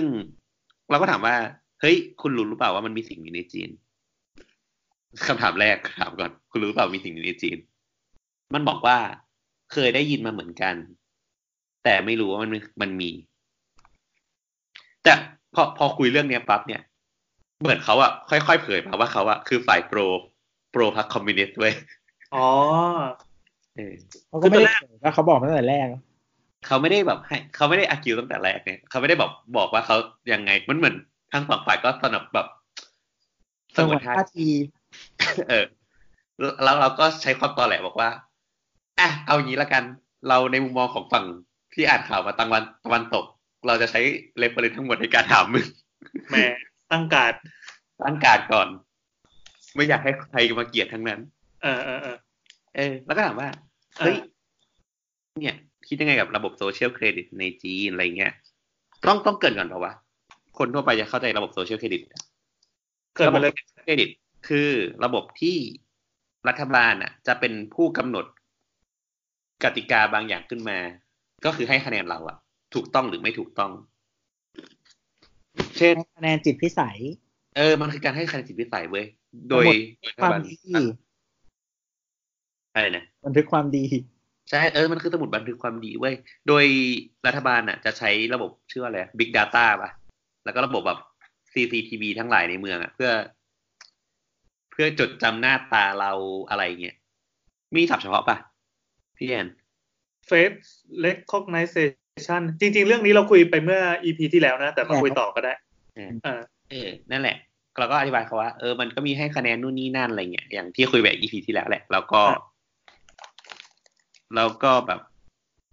เนี่ยเราแบบเราก็บอกเขาว่า เฮ้ย แต่แบบ เท่าที่เราอ่านข่าวมา แบบเช่นแบบการซื้อแอลกอฮอล์บางอย่างเนี่ยอย่างเงี้ยมันมันสมมติว่าคุณโดนหักคะแนนอะ คุณจะทำยังไงกับสิ่งนี้ แล้วคุณคิดว่า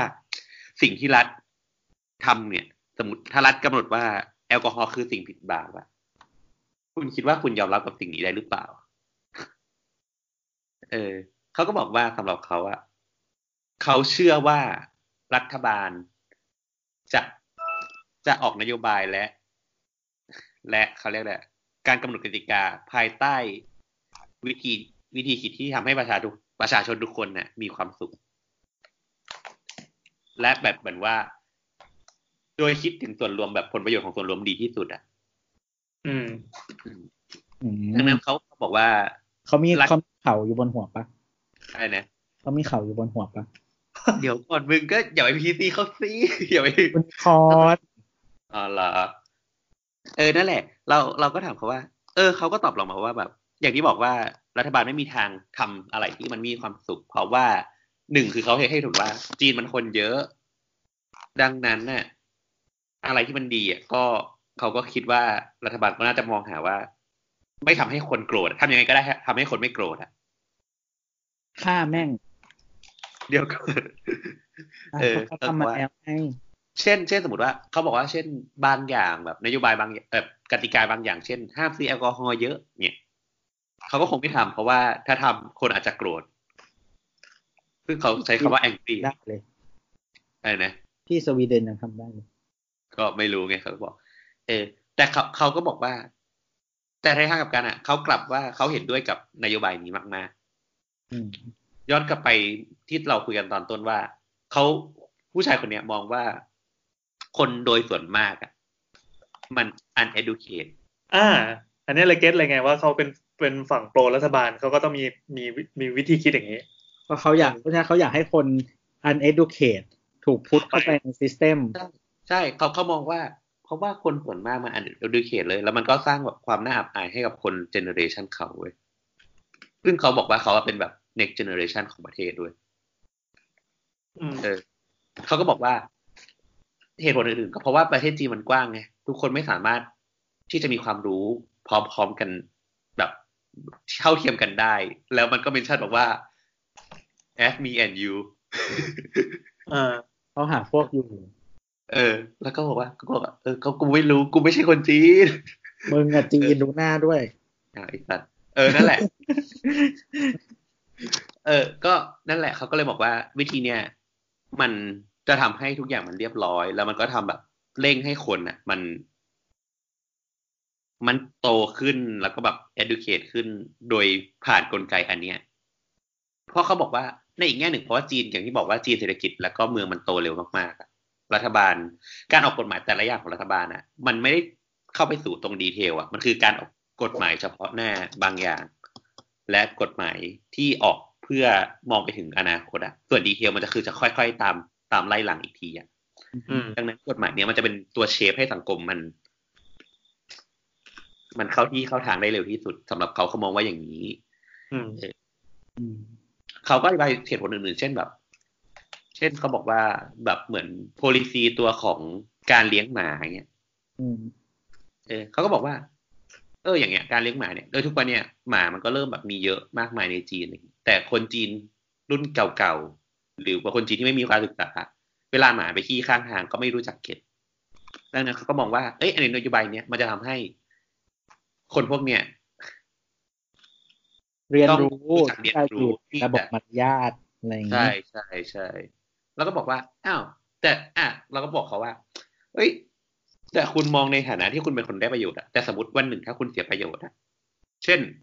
เราก็แอบดูว่า ถ้ามึงเป็นคนแบบต้องกินเหล้าอยู่ทุกทุกวันอะแล้ววันใดวันหนึ่งอะรัฐบาลบอกว่าการซื้อเหล้าอะมึงจะโดนหักคะแนนเว้ยหรือว่ามันมึงเป็นเกย์เนี่ยรัฐบาลบอกว่าไม่ได้ ความเป็นเกย์เนี่ยมึงต้องโดนหักคะแนนอืมมึงจะทำยังไง มันก็บอก มันก็บอกว่า มันก็บอกว่าสำหรับมันเนี่ย มันก็ยังทำสิ่งนั้นต่อไปเว้ยแต่มันจะทำสิ่งอื่นให้ดีขึ้น เพื่อให้คะแนนมัน balance กันเว้ยโอ้โหเออเออเออเออ แล้วก็แบบ เออ ก็ก็เข้าใจวิธีคิดมึงนะ อะไรอย่างเงี้ยเออ แต่แต่คือสำหรับเราเรารู้สึกว่าเฮ้ยอยู่ดีๆจะมีใคร คือเราเข้าใจว่ามันคือการกฎหมายมันก็คือกฎหมายแหละ แต่ว่า คิดว่ายังไงดีอะอย่างพี่แอนคิดว่ายังไงกับสิ่งเนี้ยคือไม่เคยเราฟังอยู่ในสังคมแบบ กึ่งกึ่งประชาธิปไตยมันก็อาจจะแบบแปลกๆป่ะกับ ถ้าเกิดสิ่งนี้เกิดขึ้นกับเราอะไม่เรามองว่าเขา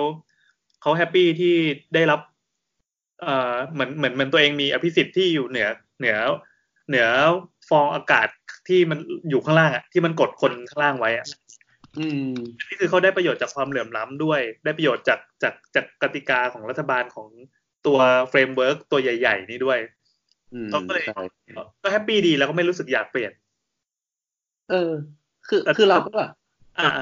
อ่าพี่แอนก่อนพี่แอนก่อนดังนั้นเราจะไปให้เขาจินตนาการว่า ถ้าเกิดว่าเขากระโดดลงไปใต้เมฆอย่างเงี้ยเขาก็นึกไม่ออกหรอกอืมฮึอืมฮึแต่เรามองว่าจริงๆแล้วว่าจริงโซเชียลเครดิตอะมัน จริง ๆ สังคมอื่นก็ทำกันเว้ยเพียงแต่ว่าจีนมันทำเลเวล personalize ยังไง อย่างเช่นว่าเรื่องเล่าอย่างเงี้ย จริง ๆ อะ สังคมเราก็มีทำ punishment อยู่แล้ว อย่างเช่นว่า tax หรือดูนนี่นั่นที่มันแบบเพิ่มราคามา อืม เออหรือว่าแบบการแบบว่าห้ามขายเหล้าใกล้โรงเรียน ห้ามขายเหล้าใกล้สถานศึกษาอะไรอย่างเงี้ย แต่มันเป็นนโยบายเลเวลที่แบบไม่ได้มองคนเป็นคนๆอะ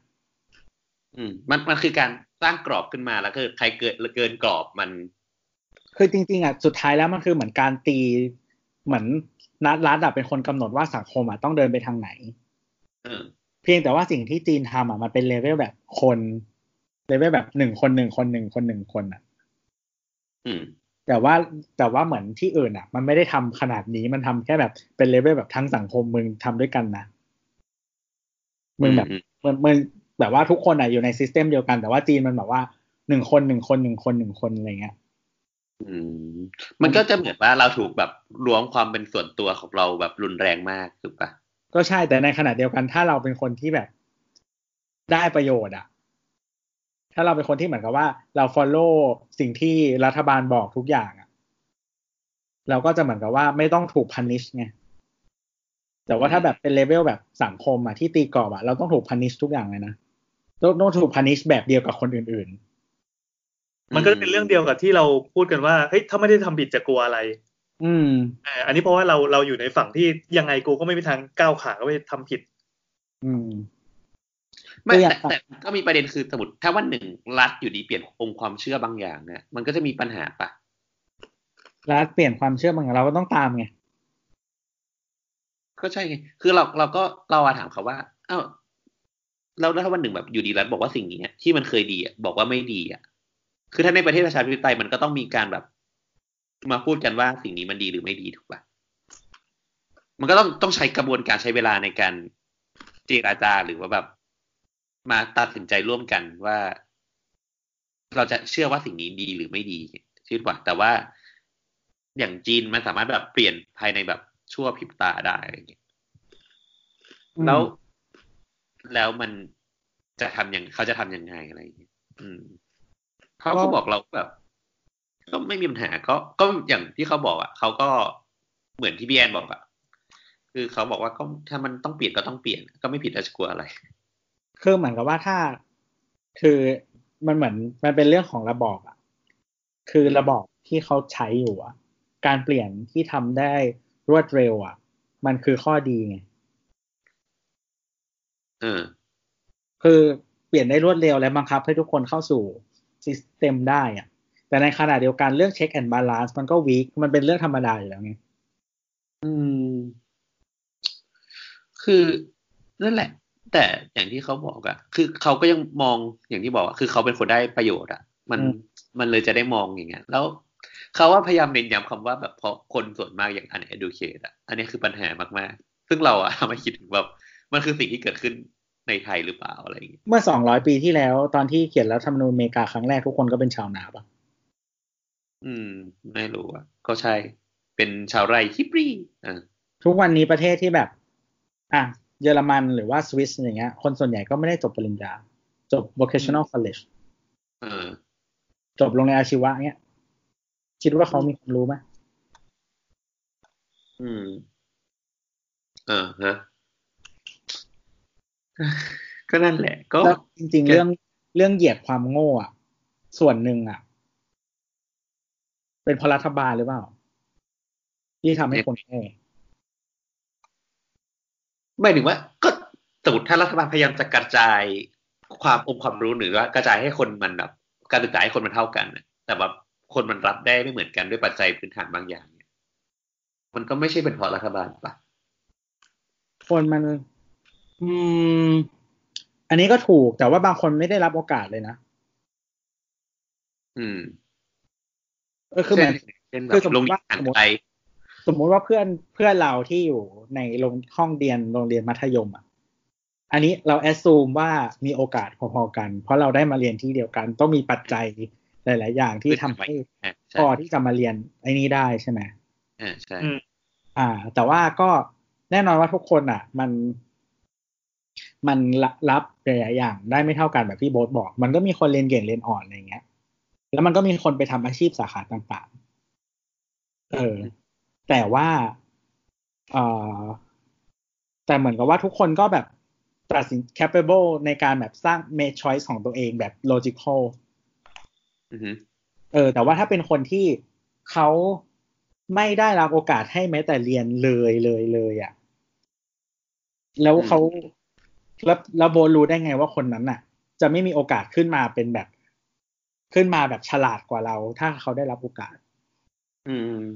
แต่แต่ว่าภายใต้วิธีคิดแบบสังคมนิยมอะมันก็ต้องอยู่ภายใต้กรอบความคิดแบบทุกคนเท่ากันแบบว่า โดยเหมือนว่ารัฐก็ provide ทุกอย่างให้ ให้ทุกคนโดยเท่าเทียมปะก็ประมาณนั้นแหละ แต่เออแต่เข้าใจว่าในทางปฏิบัติมันก็ยังเป็นสิ่งที่ทำไม่ได้กับประเทศที่มันกว้างขนาดนั้นด้วยแหละมคือจริงๆทุกวันนี้อเมริกาก็ทำไม่ได้ มันก็มันเราว่ามันคงไม่ได้มีประเทศไหนที่ทำได้ปะมันก็ต้องแบบอยู่ภายใต้เงื่อนไขบางอย่างปะมันก็ก็ถูกก็ถูกแต่ว่าทำยังไงให้มันมากที่สุดเนี่ย อืม อืมเหมือนเหมือนแบบเหมือนแบบอเมริกาเงี้ย สมมติว่าเราอยู่ใน school district ใช่ปะมันจะมีอ่ากฎว่าแบบ ถ้าเราอยู่ใน school district เนี้ยโรงเรียนต้องเหมือนแบบจัดหารถมาให้เราไปเรียนอ่าฮะเออเราไปเรียนแล้วแบบเราฟรีทุกอย่างหนังสือไม่ต้องเสียนู่นนี่นั่นไม่ต้องเสีย คือ คำว่าไม่ต้องเสียเนี่ย หมายถึงว่า สมุดปากกาดินสอไม้บรรทัดมึงก็ไม่ต้องซื้ออ๋อเหรอ ขนาดนั้นเลยวะอืม ก็คือไม่ซื้อไม่เคยซื้ออะไรเลย ไปไปเรียนเลขเขาก็มีเครื่องคิดเลขให้ ไปเรียนศิลปะมีสีมีกระดาษมีทุกอย่างให้อืมคือมึงจะไม่ซื้ออะไรเลยก็ได้อะ ก็คือไปแต่หเออ แต่งตัวนิดนึงำแต่งตัวนิดนึงเดี๋ยวเขาไม่ให้เข้าโรงเรียนก็ ก็ไม่เป็นไรก็เป็นติดเสรีภาพในการแสดงออกไงเออแต่แต่คืออเมริกามันมันก็คือมันไม่ได้เพอร์เฟกมันก็ มันก็ยังมีปัญหาอย่างเช่นว่าแบบ คือคนที่จะไปเรียนมหาลัยอะ รัฐมันไม่สนับสนุนแล้วเออทุกคนแบบคนส่วนใหญ่ต้องกู้เงินเพื่อไปเรียนแล้วแบบ เออแบบต้องใช้หนี้เหมือนกยศอะ แต่ว่าแบบใช้หนี้ถึงแบบสี่ฮะบางคนแบบใช้หนี้จนแบบสี่สิบมันยังใช้หนี้อยู่เลยอะ อืมอืมอืมอืมเพราะค่าเรียนค่าเรียนมหาลัยสหรัฐแพงมาก เออ ค่าเรียนมันแพงอะไรอย่างเงี้ยเราก็เออแพงมากอะไรอย่างเงี้ยอืม เคยเจอแบบเคยดูสารคดีมันมีบ้านหนึ่งเหมือนกับว่ามีลูกสามคนอะ เหมือนเขาบอกว่า พอลูกคนแรกไปเรียนอะ ก็ขายบ้านทิ้ง เพื่อไปอยู่บ้านที่เล็กลง โอ้โหพอลูกคนที่สองไปเรียนอะขายบ้านทิ้งอีกไปอยู่บ้านที่เล็กลง อืมขายบ้านไปเรื่อยๆจนลูกคนที่สามไปเรียนอะแบบ ไปอยู่บ้านที่เป็นแบบเขาเรียก tiny house อะก็คือ เป็นบ้านที่อยู่บนล้อแล้วเอารถลากอะโอ้เออ ขายบ้านไปเรื่อยๆ เพื่อส่งลูกเรียน ไม่แล้วไม่แล้วเด็กมันไม่โหลดเองไงมันไม่กู้ยืมเองไม่ไม่คือพ่อแม่บอกว่า ไม่อยากให้ลูกเขาอะต้องลำบากเพราะว่า ไม่อยากคืออยากให้ลูกเขาแบบ start a life หลังจากที่เรียนจบ ก็คือไม่ต้องมากังวลกับสิ่งที่จะมีอนาคตถูกปะใช่ก็คือไม่ต้องกังวลเรื่อง student loan เป็นไง คนเป็นพ่ออย่างพี่แอน ต้องขายบ้านทิ้งไหมเสียวเสียวๆอยู่ค่าเทอมมาก็ขนลุกทุกทีคือเหมือนแบบพอเราเรียนโรงเรียนรัฐมาตลอดอะไรเงี้ยพอเราดูค่าเทอม มันก็จะแบบอีกอันอีกอันหนึ่งแล้วคือจริงๆคือคือพอพ่อแม่เป็นข้าราชการ เราก็ไม่ต้องจ่ายค่าเทอมหรอกเบิกได้ใช่เออ แต่แบบถ้าคิดดูถ้าเป็นคนอื่นนะอืมจริง อืม แล้วคือเหมือนแบบสมมติว่าถ้าเขาเรียนอ่อนกว่าเรานิดนึงอะ สมมติเขาเรียนอ่อนแบบเขาเข้ามหาลัยรัฐไม่ได้อย่างเงี้ย ค่าเทอมคูณสามเท่าเอาจริงๆค่าเทอมมหาลัยรัฐมันก็ไม่ได้ถูกขนาดนั้นหรอกปะก็ใช่ เดี๋ยวนี้ก็สามหมื่นขึ้นแล้วไหมเทอมปีเทอมละสามหมื่นสี่หมื่นต้องมีแล้วนะ ที่ไหนวะเนี่ยค่ะแพงจังวะนี่บางมดไงบางมดถาปัดก็สามสี่หมื่นแล้วนะมึงด้วยแพงกินละพันสองเอ้ยด้วยกินละพันห้ากูหน่วยกินละสามร้อยเอง อย่าไปถามพี่แอนเลย สมัยพี่แอนเรียนด้วยกินละแปดบาทตรงเนี้ยตอนนั้นค่าเทอมเท่าไหร่วะเจ็ดพันอะไรเงี้ยมั้ง วิตัวค่าเทอมหมื่นหนึ่งเองพี่แอนอ๋อเออค่าเทอมหนึ่งหมื่นบาทมห่างกับพี่แอนตั้งหลายปีเออแต่มันก็แล้วแต่ที่ไงสมเออ ก็คือนั่นแหละ คือหมายถึงว่ามันก็เป็นคอมบิเนชันกันนะขนาดเมืองไทยมันบอกปะคือสมมติว่าถ้าถ้าเรามีเพื่อนมีเพื่อนเรียนแบบเอ่อเภสัชอืมเออเภสัชมหาลัยแห่งหนึ่ง อยู่จิตนครปฐม อ่าอ่าคุณคุณก็เหมือนมันจะมีแบบโครงการพิเศษกับโครงการธรรมดาอืมซึ่งเรียนด้วยกันทั้งหมดตลอดหกปีห้าปีหกปีที่เรียนเออแต่คนที่อยู่โครงการพิเศษเนี่ยเหมือนแบบถ้ามอบตัวก่อนนู่นนี่นั่นอะไรเงี้ยเซ็กเคียวที่ไว้อะไรเงี้ย ค่าเทอมคูณสามอืมเหมือนแบบถ้าคนเรียนธรรมดาค่าเทอมสองหมื่นคนนี้หกหมื่นอืมโดยที่ไม่มีอะไรต่างกันเลยนะในชีวิตมึงเนี่ย ก็ก็อันนี้มันมัน มันแสดงให้เห็นว่าคนที่มีเงินก็คือคนที่เข้าถึงโอกาสได้มากกว่าอย่างนี้ป่ะก็ใช่อะก็เป็นอันนี้ก็เป็นหนึ่งหนึ่งในข้อเสียของสังคมแบบทุนนิยมใช่ป่ะคือมันก็ ก็ใช่ใช่แต่คือเหมือนบางพูดแบบเพื่อโปรประชาธิปไตยหรือว่าแบบ แบบดิสเครดิตแบบระบบแบบสังคมนิยมนะอันนี้พูดแบบโดยทั่วไป เพื่อให้เห็นคือภาพบางบางที่เขาก็มีวิธีการในการแบบ normalize โอกาสตรงนี้ แล้วมึงค่อยไปทุนนิยมหลังจากนี้หรอกปะเออเอออย่างเช่นว่าสมมติว่าคือเหมือนบางบางประเทศอะ มันมีความเชื่อว่าเอ่อการศึกษาแล้วก็สุขภาพอะ มันเป็นเรื่องที่แบบรัฐต้องพอไวให้ทุกคนต้องได้เท่ากัน เรื่องนอกเหนือจากนี้มึงค่อยทุนนิยมเป็นต้น อืมอืมเอออย่างเช่นว่าสมมติแบบพวกรัฐสวัสดิการในยุโรปอย่างเงี้ยแบบ สมมติอยู่สวีเดนอย่างเงี้ยเรียนเรียนไปค่าเทอมก็ฟรี รักษาตัวฟรี แต่ว่าแบบอะสมมติมึงเรียนมาจบมาทำงานแล้วอะความโง่ความฉลาดของมึงนั่นคือ ที่มึงจะแบบได้เงินทำเงินได้เท่าไหร่หรอกปะอืม ก็คือโดยโดยพื้นฐานก็คือเหมือนว่าก็จะมีเขาเรียกว่าเป็นตาข่ายรองรับทางสังคมใช่ไหมอืม เออแล้วโดก็ยโดยแบบกำหนดพื้นฐานบางอย่าง แล้วก็หลังจากนั้นมึงจะทุนนิยมก็ค่อยไปหลังจากนั้น ใช่ใช่ เพราะว่าแบบพรไวโอกาสให้มันถึงจุดหนึ่งอะที่สตาร์ตตัวเองได้แล้วไง แล้วจะไปไหนก็ไป แต่ทีนี้เรื่องความเจ็บป่วยมันเป็นเรื่องของแบบหลาย ๆ อย่างก็ โอเค เหมือนแบบถ้ามีปัญหาเรื่องสุขภาพอะไรเงี้ยรัฐบาลก็ช่วยอะไรอย่างเงี้ยอืม อืม มันมีถึงขั้นแบบว่าเอ่อเหมือนที่ฟินแลนด์มั้งเคยทดลอง แต่ว่าแบบไม่แน่ไม่แน่จะวงกว้างเป็นแบบ universal income อะไรเงี้ย basic income คือให้เงินประชาชนทุกคนใช่ป่ะใช่ให้เงินเดือนทุกคนเท่ากัน ให้เงินเดือนทุกคนเท่ากันแต่ว่าเหมือนแบบจะไปทำงานเพิ่มก็ได้ทำงานเพิ่มก็ได้เงินเพิ่ม ถ้าไม่ทำงานก็ใช้เงินอันนั้นอะไป อืมจริงๆอันนี้จะอันนี้จะมันมากต้องมีแบบคนที่เรียนรัฐศาสตร์แล้วก็เศรษฐศาสตร์มาคุยด้วยจะน่าจะสนุกมากกว่านี้ นี่ไงเดี๋ยว ถ้าน้องหลัดผังมาฟังแล้วก็รู้สึกคันปากก็ไปขยี้ต่อกันนะครับเออนั่นนั่นแหละ ก็อันเนี้ยพอเรื่องโซเชียลเครดิตอะ ก็เขาก็เขาสรุปก็คือเขาก็อย่างที่บอกว่าเขาก็รู้สึกว่าสนับสนุนกับสิ่งที่เกิดขึ้นเพราะเขาคือผู้ที่ได้รับผลประโยชน์จากสิ่งที่เกิดขึ้นนี้แหละ เออ ก็อันนี้คือเราก็ไม่รู้จะจะถามอะไรเขามากอะนะก็เหมือนว่าเพราะเขาแบบเขาแบบแสดงจุดยืนมาแล้วแล้วก็ อะ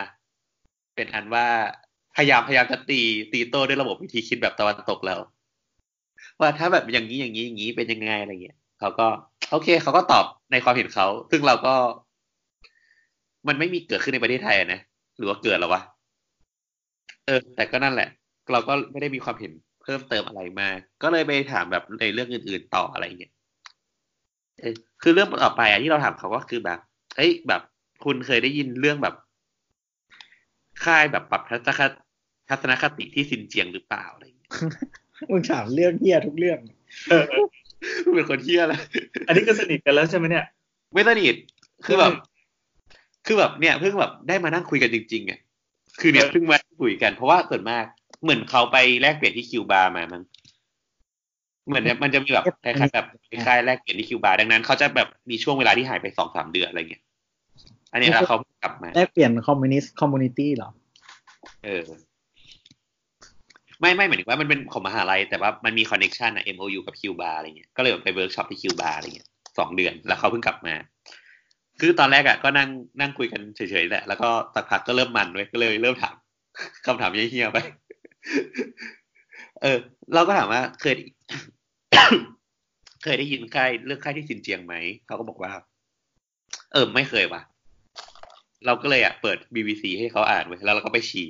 แล้วก็กลับมาถามว่าอะ เล่ามาสิคิดเห็นยังไงบ้าง เออ เออเขาก็บอกว่าเขาเห็นด้วยเว้ยแล้วก็บอกว่าเฮ้ยแต่ค่ายเนี่ยมันแบบบังคับให้คนแบบ อย่าไปสวนนะ แล้วก็แบบ อย่าแบบ อย่าแล้วก็เอาหมูให้มึงแดกนะเว้ยอะไรเงี้ยแบบ มันแบบไปขัดกับวิหลักความเชื่อของคน หลักทางเชื่อทางศาสนาอืมเออเขาก็บอกว่า ก็ถูกแล้วไง เพราะว่าคนพวกเนี้ยมันคือผู้ก่อการร้ายเว้ยอืมคือ คือเขาเขาก็อธิบายความเห็นจริงๆในในสิ่งที่เขาคิดนะก็ในสิ่งที่เขารู้ก็คือเขาบอกว่า กลุ่มกับศาสนากับ กับผู้ก่อการร้ายอะ มันคือกลุ่มที่มันมันผสานเข้าหากันน่ะอือฮึหมายถึงว่า เขาก็จะพูดประมาณว่า สมมุติว่า กลุ่มศาสนาให้ทางเลือกออปชันคุณคือ คุณจะสวามิภักดิ์ต่อวิธีคิดของรัฐ หรือคุณจะสวามิภักดิ์ต่อวิธีคิดของศาสนา คนมันก็ต้องเลือกหนึ่งอย่าง เออ ซึ่งเขาก็มองว่าการที่รัฐอะไปทำลายไอ้สิ่งเนี้ยมันจะทำให้ประเทศจีนมันเป็นหนึ่งเว้ยเอออืมแต่แต่เราเราก็บอกว่า เออ แต่แบบการทำอย่างเงี้ย มันก็ไม่โอเคหรือเปล่าอะไรเขาบอกว่าสำหรับเขาว่าเขามองว่ามันไม่โอเคมากๆ ถ้าเกิดว่าสังคมมันต้องถูกเหมือนว่าประเทศมันต้องถูกแยกออกไปด้วยวิธีคิดอย่างเงี้ย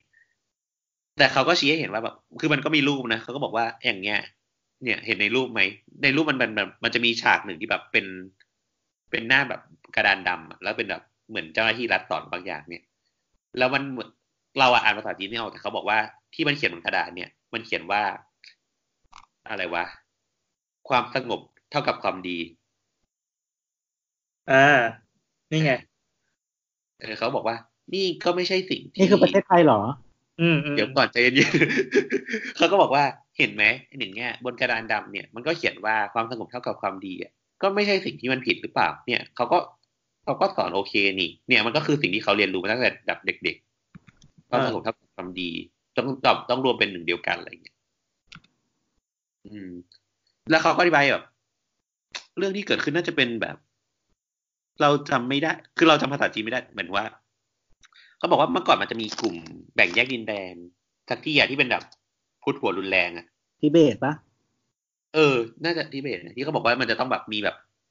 หลอดแบบต้องเฉือนหนังทิ้งอะไรเงี้ยเพื่อแสดงสัญลักษณ์กลุ่มอะไรเงี้ยโอ้เออเขาก็บอกว่า ไอ้สิ่งเนี้ยรัฐบาลจีนก็ใช้วิธีนี้ในการจัดการไม่ใช่หรอ มันก็แบบมันก็ได้ผลประมาณหนึ่งอะไรเงี้ย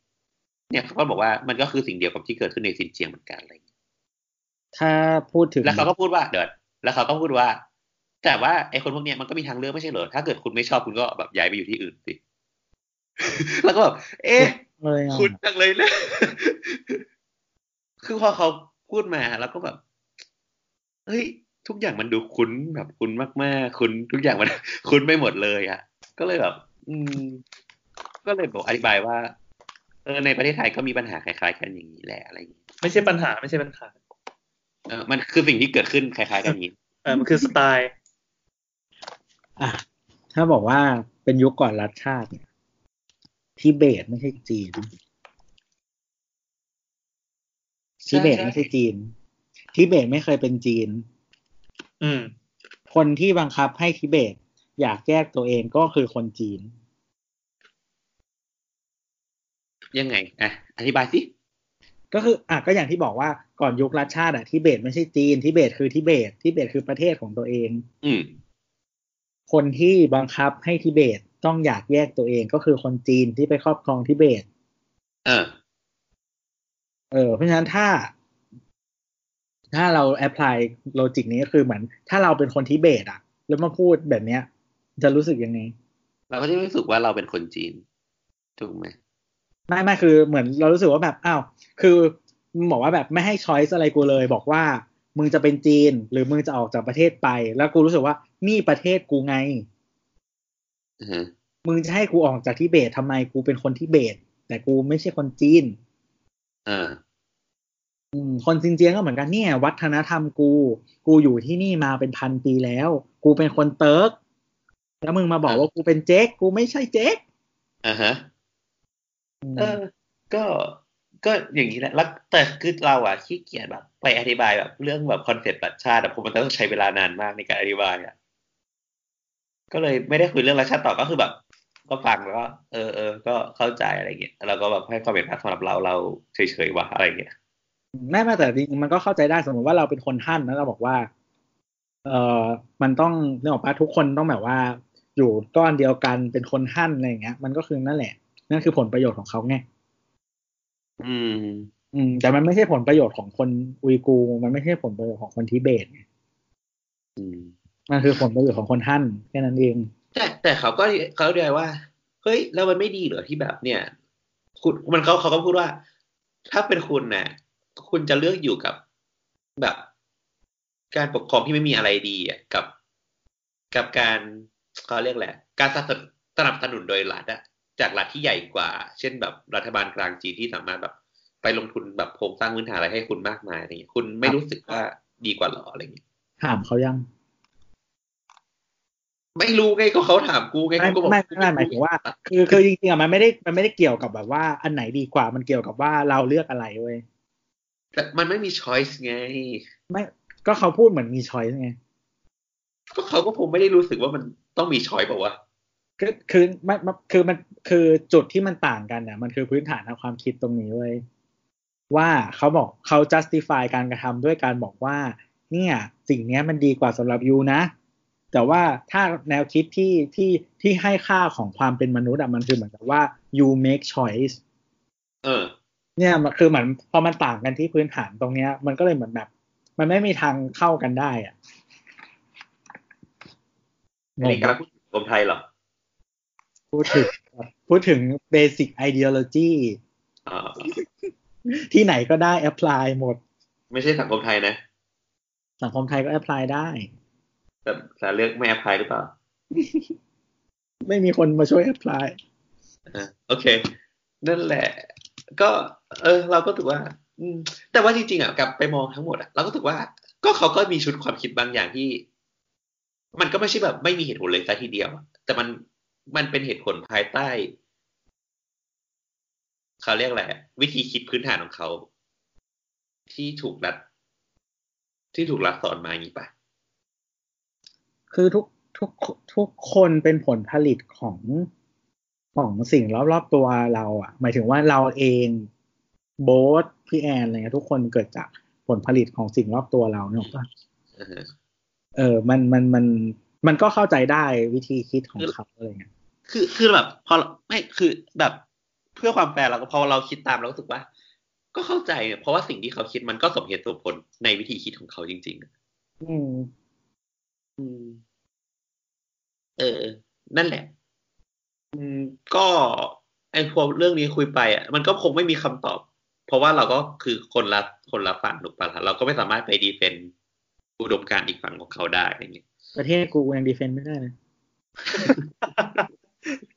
ไม่ไม่คือ คือมันไม่ใช่เรื่องที่จะไปดีเฟนต์ไม่มันคือ เราไปถามเขาว่าเฮ้ยเขาอยู่อย่างเงี้ยมันเป็นยังไง สิ่งที่สิ่งที่มันเชฟเข้ามาเป็นยังไง สิ่งที่เราจะสนใจคือเฮ้ยมันมันคุณเป็นคิดยังไงกับสิ่งนี้ เออว่าถ้าทำมันต่างกัน mindset มันต่างกันเราอยากเรียนรู้ mindset เขาอือฮะเออ มันคือเรื่องเหมือน เหมือนเราไปชนเผ่าเผ่าหนึ่งที่เขานับเขาไหว้ผีกันอยู่ เราก็อยากรู้ว่าเออผีที่เขาไหว้คืออะไร แต่ไม่ใช่ไปบอกว่าผีไม่มีจริงโว้ยอย่างเงี้ย ไม่ได้ ไม่ใช่เรื่องที่เราจะไปดีเฟนต์เขาทำไมมึงไม่ถามเขาเรื่องพาเทนบ้าง เรื่องไหนเนี่ย เรื่องพาเทนอาเทนเรื่องไหนอะเรื่องแบบหัวเว่ยขโมยพาเทนเลยโดนลงโทษอะไรอย่างเงี้ย ก็กูไม่มีความรู้ไงมึงงงแบบอิเล็กทรอนิกส์มากมึงจะให้กูไปถามเรื่องนี้ทำไมเล่ามันเป็นเรื่อง ideology เว้ย เหมือนที่มึงบอกว่า รัสเซียยุคหนึ่งไม่เคารพเรื่อง patent เพราะว่าไม่ชอบเรื่อง individual benefit ใช่ไหมชอบแบบ greater good ใช่ อย่างเดียว มันก็เลยไม่มี concept เรื่อง patent เนี่ยหรอกปะอืมเนี่ยมันเป็นเรื่อง ideology เว้ย ก็ไม่ได้ก็ไม่ได้คิดไงก็ก็ก็ยังไงก็ได้ อ๋อส่วนเรื่องสุดท้ายที่เราถามเขา ก็คือเรื่องว่า เฮ้ยจริงๆอะอันนี้จะไปผูกโยงกับ EP ก่อนนิดหนึ่งก็คือ เราจะเห็นได้ว่าประเทศจีนมันโตแบบอย่างรวดเร็วมากๆอะแล้วคุณจะเห็นได้ว่ารัฐอะก็มีการเวียนคืนที่หรือไล่คนออกจากพื้นที่นั้นๆน่ะเออบ้าง บ้าง แล้วก็ถามเขาว่า เฮ้ย คุณคิดเห็นยังไงกับสิ่งนี้วะเออเออแล้วคุณคิดว่าคนที่ถูกไล่ที่อะ มันจะทำอะไรกับต่อวะแล้วรัฐมีวิธีไหนในการไล่ที่บ้างอะไรเงี้ยเขาก็บอกว่าอะสิ่งเนี้ยกำลังเป็นสิ่งที่ ในเมืองจีนก็มีการถกเถียงกันบะมาสักพักแล้วเหมือนกัน เขาบอกว่า ถ้าคุณสามารถอ่านภาษาจีนได้จะเห็นว่าเปเปอร์จีนมากมายอะแบบพูดถึงสิ่งเนี้ยถึงเรื่องแบบ เบื้องแบบเขาเรียกอะไรอะสภาวะเบื้องหลังการถูกถูกไล่ที่ไปอะเขาบอกว่าหลักๆของเขาก็คือรัฐบาลจีนน่ะ มีอำนาจเด็ดขาดในการให้ย้ายหรือไม่ย้าย สมมุติว่ามันง่ายมากเช่นสมมติว่า บ้านพี่แอนตรงเนี้ย แต่วันหนึ่งรัฐบอกว่ารัฐจะพัฒนาย่านเนี้ยพี่แอนต้องย้ายออกไป ก็เวนคืน ได้ แต่ว่ามันทำได้ภายใต้ไอเดียที่ว่ามันไม่มีที่ไหนเลย ที่เป็นของพี่แอนไงเพราะทุกที่มันคือของรัฐบาลไงอ่าอ่าอ่าแต่เอาโอเคแน่นอนมันก็บอกว่า ก็แน่นอนว่ารัฐบาลเนี่ยก็ ก็แบบ ก็อาจจะให้เงินพี่แอน ย้ายออกไป อืมเออแต่ ซึ่งเออซึ่งมันก็แบบ มันก็อาจจะทำให้แบบพี่แอนอยู่ดีแบบ วันดีคืนดีตื่นมามีเงินสิบล้านเลย พร้อมกับที่พักใหม่อะไรอย่างเงี้ยเออ ซึ่งมันมันถามว่าอ้าวอย่างนี้ไม่ดีหรออะไรเงี้ยแล้วก็บอกว่าอ้าวแต่สมมติว่าวันดีคืนดีอะเราไม่อยากย้ายทำยังไง เราพูดอะไรได้บ้าง มันก็บอกว่า ก็ก็ได้นะเขามันบอกว่า คุณก็มีทางเลือกที่จะไม่ย้ายได้ แล้วถามว่าเอาเราทำยังไง มันก็บอกว่า รัฐบาลก็ สร้างสมมติว่าเขาจะสร้างถนนใช่ไหมเขาก็จะสร้างถนนแบบรอบๆคุณนะแล้วก็ตัดตัดไปหมดเลย ถนนไม่ถใช่นนถนน เออถ้าถ้าจะถ้าเคยเห็นรูปที่มันเป็นแบบ บ้านอยู่กลางถนนนะเออเขาก็บอกว่าสิ่งนั้นนะก็คือ คุณจะอยู่ที่เดิมก็ได้ แต่รัฐอะ ก็จะย้ายสาธารณูปสาธารณูปโภคทั้งหมดอะออกจากบ้านคุณด้วย เพราะมันเป็นของรัฐเท่ากับว่า พี่แอนมีบ้านมีที่ดินจริงอะแต่พี่แอนน่ะ ไม่มีไฟฟ้าใช้ แล้วก็ไม่มีน้ำใช้ อืม แล้วไงปัญหามันคืออะไร ปัญหา ปัญหาก็คืออันอันเนี้ยอันนี้เป็นอันอันนี้อธิบายก่อนว่า เออมันเกิดเหตุการณ์อย่างนี้ขึ้นเหมือนอ่าแล้วก็ถามว่า คือตอนแรกเราถามว่าแล้วประชาชนสามารถพูดอะไรได้บ้างว่ากูจะย้ายหรือไม่ย้ายอ่าซึ่งเขาก็เออเขาก็อธิบายสิ่งนี้เกิดขึ้น เราก็บอกว่า โอเค แล้วสมมติว่าประชาชนย้ายไปที่ใหม่เนี่ย มันเกิดอะไรขึ้น เช่น พี่แอนเคยอยู่ปทุมเนี่ย วันดีคืนดีรัฐบอกว่า พี่แอนจงย้ายไปเมืองทองเนี่ย ด้วยเหตุผลบางอย่าง แต่ว่าที่นาพี่แอน พี่แอนเคยแบบทำนามาตลอดชีวิตอะวันหนึ่งพี่แอน ไม่วันหนึ่งวันหนึ่งพี่แอนมีตังค์แล้วอะแต่พี่แอนก็รู้สึกว่ากูจะต้องทำนาอยู่ด้วยเหตุผลบางอย่างทำยังไงอะไรเงี้ย เขาก็บอกว่ามันมีสิ่งที่เกิดขึ้นก็คือ พื้นที่สาธารณะของพื้นที่สาธารณะของชุมชนใหม่ที่เขาย้ายไปอะมันจะถูกลุกล้ำด้วยการทำกติกรรมในเมืองเว้ยแบบ มันก็จะมีแบบ สมมติว่าพี่แอนเคยทำนาใช่ไหมอืม ที่บ้านนอกเนี่ย มันก็จะมีพื้นที่ในเมืองอะที่อยู่ดีพี่แอนก็ไปปลูกผักในเมืองเว้ยก็ก็ดูฮิปดีนะ ก็เออมันก็ดูมันไม่อันนี้มันไม่เป็นปัญหาแต่ว่าปัญหามันคือ ไม่ใช่ปัญหามันคือแบบคำถามของโบทก็คือแบบ ประชาชนเนี่ยที่มันถูกย้ายที่ไปอะ มันจะปรับตัวกับสิ่งใหม่ยังไงเอองงไหมแล้วไงแล้วได้คำตอบไหมก็ก็เนี่ยมันก็บอกว่า ก็โอเคแน่นอนว่าปฏิสัมพันธ์แบบเดิมแบบชุมชนอะ มันก็จะไม่มีแหละแล้วก็ลักษณะการใช้พื้นที่สาธารณะในเมือง มันก็จะแบบเป ลี่ยนไปตามคนใหม่ๆอะไรเงี้ย ประชากรที่ถูกย้ายมาใหม่อะไรเงี้ย อืม เออ แต่ก็ก็นั่นแหละ ก็คืออันเนี้ยอันนี้คุยแบบข้าวมากเพราะว่ามันจะรีบไปแบบรีบไปกินข้าวแล้วอะไรเงี้ย เออ แต่มันก็อธิบายว่า เออเนี่ยมันก็จะแบบเกิด activity มันเกิดกิจกรรมแปลกๆบางอย่างขึ้นในเมืองจริง ๆ อะไรเงี้ยก็ไม่รู้สึกว่าแปลกเหรอ ปลูกแบบปลูกผักในเมืองอย่างเงี้ยไม่ไม่คือ คือ แปลกหรือไม่แปลกมันก็ มันมันก็ไม่แปลกที่มันจะแปลกอะไม่แปลกที่จะแปลก หรือแบบ เคยเคยแบบไปมันก็เป็นการดิ้นรนของคนเปล่าใช่นะมันก็เป็นเหมือนการดิ้นรนของคนอย่างหนึ่งมันเฉมันยๆปะมันไม่ได้ดิ้นรนอะ มันเหมือน ก็อยู่ดีกูก็มีตังค์อะแต่กูแบบยังกูยังไม่สามารถเปลี่ยนพฤติกรรมที่ทำมาตลอดชีวิตได้ ก็ปกติปะก็คือเหมือนสมมติว่าแบบ เหมือนอยู่ๆแบบคนถูกหวยอะมึงจะให้คนเขาเปลี่ยนวิถีชีวิตหรอ เออ มันก็คงสิ่งเดียวกันแต่มันก็ตลกไงที่แบบอยู่ดีก็มีนาในเมือง แต่ว่าจริงๆแล้วเราเคย ไปฟังเลคเชอร์อันหนึ่งเว้ยมันแบบเป็น เป็นถาปนิกหรือเป็นนักผังเมืองเนี่ยที่เขาแบบไปทำงานที่จีนเว้ยแล้วเขาก็ตะเวนไปตามเมืองต่างๆเว้ยมันจะมีแบบเช่นแบบอาคารแบบ อาคารสูงสิบชั้นเนี่ยที่แบบทำเป็นนา เป็นตึกที่ทำให้ทำนา ในเมืองอะไรเงี้ยเพื่อเลี้ยงคนทั้งเมืองอะไรเงี้ยแต่ว่าไอ้สิ่งเนี้ยมันเกิดขึ้นจาก จากชุมชนใหม่ที่ถูก ถูกแบบย้ายคนจากพื้นที่อื่น ๆเข้ามา อืม อืมนั่นแหละเขาก็จะแบบเจอแบบสิ่งแบบก่อสร้างแปลกๆที่แบบฟังก์ชันที่แบบคุณจะไม่มีทางเห็นได้ในแบบประเทศแบบตะวันตกหรืออะไรอย่างเงี้ย นั่นแหละ แล้วก็ก็คุยกันนอกนั้นก็คุยแบบเบตเตอร์เลตมากเช่นแบบ เออเขาก็ถามเรื่องแบบจักรยานอะไรเขาถามว่าแบบการแบบประเทศจีนเนี่ยมันมีไอโมบายใช่ไหมอืม เออเขาก็บอกว่าเออมัน work มากเลยนะอะไรเงี้ยเขาก็บอกว่าได้ยินว่ากรุงเทพแบบรถติดมากอะไรเงี้ยแล้วแบบคิดว่าจักรยานกับการใช้ชีวิตในกรุงเทพแบบมันจะ work หรือเปล่าอะไรเงี้ยเออ แล้วก็เราก็บอกว่าแบบเขาก็ก็คุยเรื่องแบบพื้นฐานเช่นแบบ เออเขาบอกขนส่งมวลชนที่ที่ประเทศเขาอะมันถูกมากเลยอะไรเงี้ยครับยี่สิบห้ายี่สิบห้าบาทนี่ก็แบบไปเกือบสุดสายแล้วอะไรเงี้ยเออแล้วก็มีออปชันมากมายให้ประชาชนเลือกแล้วก็เขาก็รู้สึกว่าระบบจักรยานที่เขาใช้กับขนส่งมวลชนอะ มัน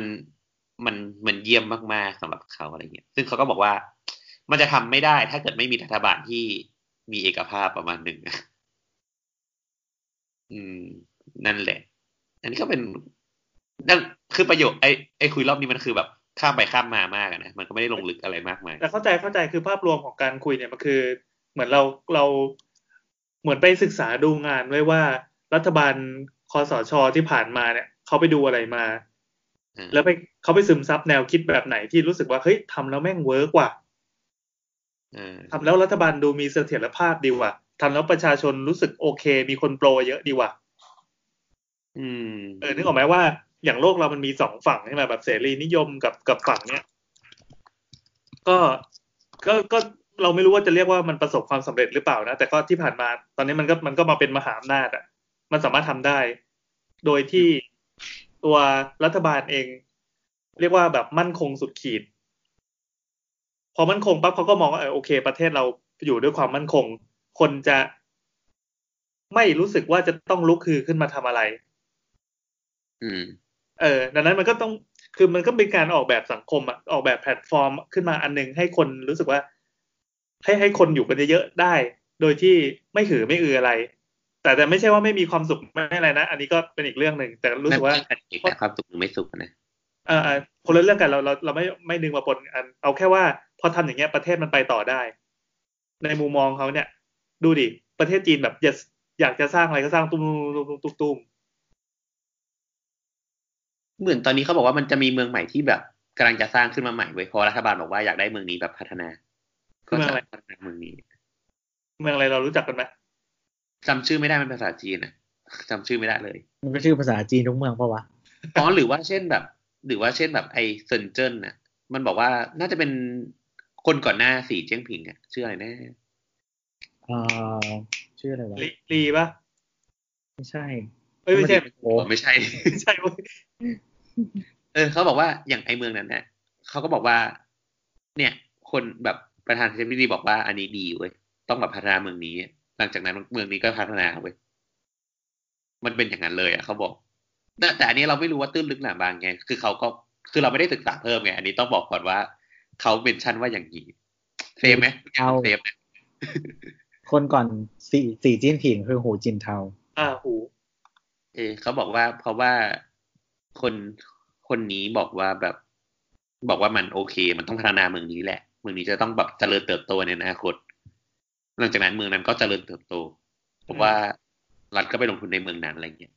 อืมมันคือ top downแต่แต่ว่าเขาก็บอกว่า แต่จริง ๆ ทุกวันเนี่ยประเทศจีนมันไม่ได้เป็น top down นะ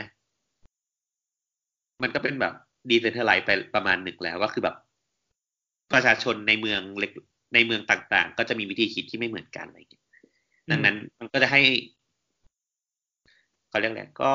ก็ยังให้อ่าสิทธิ์ของชุมชนหรือเมืองนั้นในการพัฒนาตัวเองประมาณหนึ่งอะไรอย่างเงี้ยแต่ก็คือย้อนกลับไป EP ที่แล้วที่เราพูดบอกว่ามันเกิดสิ่งที่เรียกว่า decentralize เกิดขึ้นแล้วอะไรอย่างเงี้ยเออนั่นแหละก็ก็ก็หนังสือที่อ่านมากับเรื่องที่ฟังเขา มันก็สอดคล้องกันประมาณหนึ่งนะ คือสิ่งที่เขาพูดว่าจะทำไม่ได้อะ มันก็จริงๆมันมันทำได้เว้ย แต่ว่าไม่ใช่เวลาเท่านี้ไอ infrastructure ที่พูดขึ้นมาทั้งหมดอะเออ มันทำได้เว้ย แต่ว่าไม่ใช่สเกลที่แบบว่าสเกลนี้เวลาเท่านี้แบบเมืองจีนมันใช่ใช่คือเหมือนกับว่า ตอนที่เราคุยกันเรื่องเรื่องเมืองที่แบบว่า civilized มากๆแบบเมืองจักรยานนู่นนี่นั่นอะไรเงี้ยหรอปะอือฮึ แบบ แบบโคเปนเฮเกนอะไรอย่างเงี้ย คือมันโคเปนเฮเกนไม่ได้เกิดในสิบปีเออนึกออกปะแต่ว่าแบบปักกิ่งเซี่ยงไฮ้หรือสิงคโปร์อะแค่ไม่กี่สิบเกิดปีกันเองใช่ เออ เพราะฉะนั้นเหมือนคือ คือถามว่ามันเขาเรียกว่าอะไรมันมันมันมันมันมันมันมันค่อนข้างชัดเจนว่าแต่ละเรจายมอะหรือระบอบอะ มันมีข้อดีและข้อเสียยังไง อืม อืม หมายถึงว่าระบอบที่มันแบบอำนาจมันถูกผูกขาดอะแบบสิงคโปร์แบบจีนอะอืมในเวลาสั้นๆอะเรารู้ว่ามันโตได้ขนาดไหนเลยอืมอืมอืมแต่ในขณะเดียวกันอะระบอบเดียวกันเองอะที่ที่มันถูกแบบ เขาเรียกว่าอะไรอะ ที่มันถูกแบบ abuse ที่มันถูกใช้โดยแบบ ไม่ได้ส่งผลมาแบบนี้มันก็มีใครเหรออะไรนะเกาหลีเหนืออ๋ออ๋ออ๋ออะไรอย่างเงี้ย อิรักอะไรอย่างเงี้ยอืมลิบงลิเบียแอฟริกาหลาย ๆ ประเทศอะไรอย่างเงี้ย เออ มันมันมันมันคือ คือไม่ได้บอกว่า คือมันมันบอกไม่ได้หรอกว่า อะไรดีหรือไม่ดีนะเอออะไรดีหรือไม่ดี ทุกอย่างมันมีทั้งข้อดีและข้อเสียอืมเออ เพียงแต่ว่าเราจะโชคดี เป็นแบบสิงคโปร์หรือเปล่าอืม ก็ถ้าแจ็คแจ็คพอตแตกก็โชคดีไป ถ้าแจ็คพอตไม่แตกก็งงๆกันคืออระอบบกไปที่มี check and balance อะ มันคือช้าไงเออคือช้าอยู่แล้ว อะ มันไม่มีทางเร็วกว่า อืม คนมันเยอะทุกคนจะเห็นเรื่องเดียวกันได้ไง มึงไปแดกข้าวห้าคนมึงยังเลือกร้านเหมือนกันเลยเออ แค่ไปกับเมียสองคนเมียยังบอกว่าตามอะไรใจก็เลยได้เออ มันมันมันไม่มีทางเร็ว มันไม่มีทางเร็วกว่าหนึ่งคนพูดอยู่แล้วอะ เพียงแต่ว่า เพียงแต่ว่าแบบ มันจะโชคเราจะโชคดีหรือเปล่าอืมก็นั่นแหละ อันนี้ก็คือสิ่งที่คุยกับคนจีนทั้งหมดในเวลาแบบสามชั่วโมง เออดี แต่ก็สนุกดีนะคือ แต่ว่า อย่างที่บอกอะคือ แต่เรื่องพวกเนี้ยคุยกับคนจีนทุกคนไม่ได้เว้ยหนึ่งคือคนก็คุยกับหลายคนแต่เขาก็ไม่ได้สนใจกับสิ่งเนี้ย คือเขาเอะอย่างไอคนเนี้ยมันก็ด่าว่าแบบเชื่อแบบคนจีนคนอื่นอะเวลาเขาถามเรื่องเนี้ยแม่งก็แบบไม่รู้ แบบไม่รู้มีสิ่งนี้ในประเทศจีนด้วยเหรอทำไมกูไม่รู้อะไรเงี้ยก็คุยต่อไม่ได้อะไรเงี้ยมันก็พูดอย่างเงี้ยเออเออมันก็บอกว่า เออ ก็แปลกดีที่แบบมึงมาถามเรื่องอย่างนี้อะไรเงี้ยไม่ใช่จีนหรอกมันก็ทุกที่ปะก็แบบทุกที่ไทยแหละก็ความสนใจเหมือนกันแหละมเออเราเดินไปถามถามใครก็ได้ในตลาดอะว่าเขาจะเก็ตอะไรแบบเนี้ย LGBTQ ทุกที่แหละนั่นนั่นแหละก็เลย เออ ก็สนุกดีเป็นแบบก็เป็นช่วงเวลาในการคุยที่สนุกดีแบบ คุยจนถึงแบบหนึ่งทุ่มอะไรเงี้ย อืม แล้วก็ได้กัน เออก็ไม่ได้อะไรเลย เขาบอกว่าดิวผู้หญิงให้กูหน่อย เดี๋ยวไม่ใช่อะไรเนี่ยโอ้โหไม่ได้เลยเหรอสักน้ำหนึ่งเฮ้ยเดี๋ยวหมายถึงว่าซื้อกาแฟให้กินใช่ไหมอ๋อกาแฟใส่นมปะเออนมข้นอะไรเนี่ย เดี๋ยวใจเย็นๆเออ นั่นแหละ ก็มี มีจะปิดยังไงเดียพี่แอนก็นี่แหละ นี่แหละ เราจริงๆ เราอยากคุยอะไรแบบนี้ด้วยแหละ นอกจากไอ้พวกประเด็นที่มันเป็นเรื่องเป็นราวนะ อันนี้มันเหมือนแบบ ไปเมาส์กับชาวบ้านมา แล้วก็มาเล่าให้ฟัง แต่ว่ามันเพิ่นว่าประเด็นที่ไปเมาส์มา มันมันมาจากอีกซีกความคิดหนึ่ง ซึ่งซึ่งเราเรามโนขึ้นมาเองไม่ได้ไงเราต้องไปถามคนที่อยู่ที่นั่นจริงๆอะมันต่างวัฒนธรรมต่างสังคมอะวันหนึ่งเราอาจจะไปคุยกับคนลาว ว่าเฮ้ยที่นั่นมันเป็นยังไงเขากินอะไรกัน แบบเขาคิดเรื่องนี้ยังไงเขาทำเรื่องนั้นยังไงอ๋อแต่จะบอกว่าทั้งหมดทั้งมวลอะ ตอนที่เขาเริ่มคุยกับเราอะ คือเขาถามว่าได้อ่านข่าวเรื่องหัวเว่ยไหมอ๋อเขาเริ่มเขาเปิดก่อนใช่ไหม เขาเปิดก่อนเพราะว่าอะดี เพราะว่ากูก็ไม่รู้เหมือนกันว่ากูจะคุยเรื่องหัวเว่ยยังไงกูไม่รู้เลย เออ ก็เลยบอกว่าแบบโง่ไม่รู้เรื่องอะไรไม่รู้เรื่องอะไรเลยก็เลยแบบไปถามเรื่องอื่นแทนดีคำถามแต่ละอันก็เซนซิทีฟทุกอย่าง ก็ดีก็ดีก็ดี เออเราเราก็อยากรู้อะไรแบบนี้เหมือนกัน ที่เป็นมุมมองจากข้างนอกมองมองข้างนอกอีกทีหนึ่งเออแต่กับคนจีนคนอื่นก็อาจจะไม่ได้คิดอย่างนี้ไงก็อย่างบอกว่ามันเป็นความเห็นแบบปัจเจกบุคคลมาก ถูๆกกับคนคนมันก็เป็นปัจเจกอยู่แล้ว คนไทยทุกกูคนต้องก็เคมไม่ให้กูโดนด่าไงคนไทยทุกคนก็ไม่ได้เป็นแบบมึงโ o เทชันก่อนไงอืมเออ วันนี้วันนี้วันนี้คุยกับลูกคุยกับลูกค้าที่เป็นเหมือนเป็นแบบบริษัทเวียดนามอ่านะฮะก็คือเหมือนแบบ เหมือนแบบเขาจะมีแคมเปญอะไรอย่างเงี้ยใช่คือแนะนำแคมเปญแนะนำวิธีทำแคมเปญอะไรอย่างเงี้ยเออแนะนำคอนเทนต์ให้เขาทำเหมือนแบบมันป๊อปปูล่าในเมืองไทยอะไรอย่างเงี้ย เรื่องแบบดูดงดูดวงอะไรประมาณเนี้ยอ่าเออแล้วลูกค้าลูกค้าก็บอกว่าเนี่ยแบบ คือเหมือนทุกแคมเปญอะคนไทยเป็นคนไทยแต่ว่าแบบบริษัทแบบเวียดนามเนี่ยครับเหมือนมันต้อง approve จากทางเวียดนามก่อน ซึ่งแบบอะไรที่เกี่ยวกับดูดวงอะไรเงี้ยมันดูแบบทัชกับศาสนาห้าม ที่เวียดนามอะเหรออืม อืมอืมเพราะว่าเหมือนมันมันมันขัดกับแนวคิดของรัฐที่แบบว่า เออห้ามมีศาสนาอะไรเออ อืม ก็มันเป็นแบบ อืมนั่นแหละมันก็เป็นจีนเล็กๆอยู่ อืม ก็เออเหมาแบบว่าอันนี้อะไรนะตัวได้ไปคุยเอ้ยไม่โบ๊ทได้ไปคุยกับคนจีนไหมเรื่องที่แบบเขาทุบพระพุทธรูปกันใหญ่โตเนี่ย เออ ยังยังไม่ได้คุยว่ะ เออไปถามให้หน่อยดิว่าเดี๋ยวตกเจอลงเขาไปคือไม่คือแต่อันที่อยากเท่าที่คุยที่อยากรู้เพิ่มมีสองข้อคือหนึ่งเอ่อรัฐมีนโยบายอะไรเกี่ยวกับเรื่องผี อืมอืมอืมเออถามให้ YouTube ด้วยสองก็คือเรื่องศาสนาเนี่ย เพราะว่าที่ผ่านมามีการแบบทุบพวกสิ่งเคารพสิ่งศักดิ์สิทธิ์อะไรขนาดใหญ่ให้หมดเลย เพราะว่าเขาอ่าในในในข่าวที่อ่านมานะเขาสรุปให้แบบ simplify ว่ามันขัดขวางการความเจริญของประเทศ อืม เออ แต่เราไม่รู้ว่ามันมีมันมีอะไรมากกว่านั้นหรือเปล่าอยากรู้ แล้วคนจีนเขาคิดยังไงเขารับได้หรือเปล่าคนที่เอ่อตัวเองแบบเป็นเป็น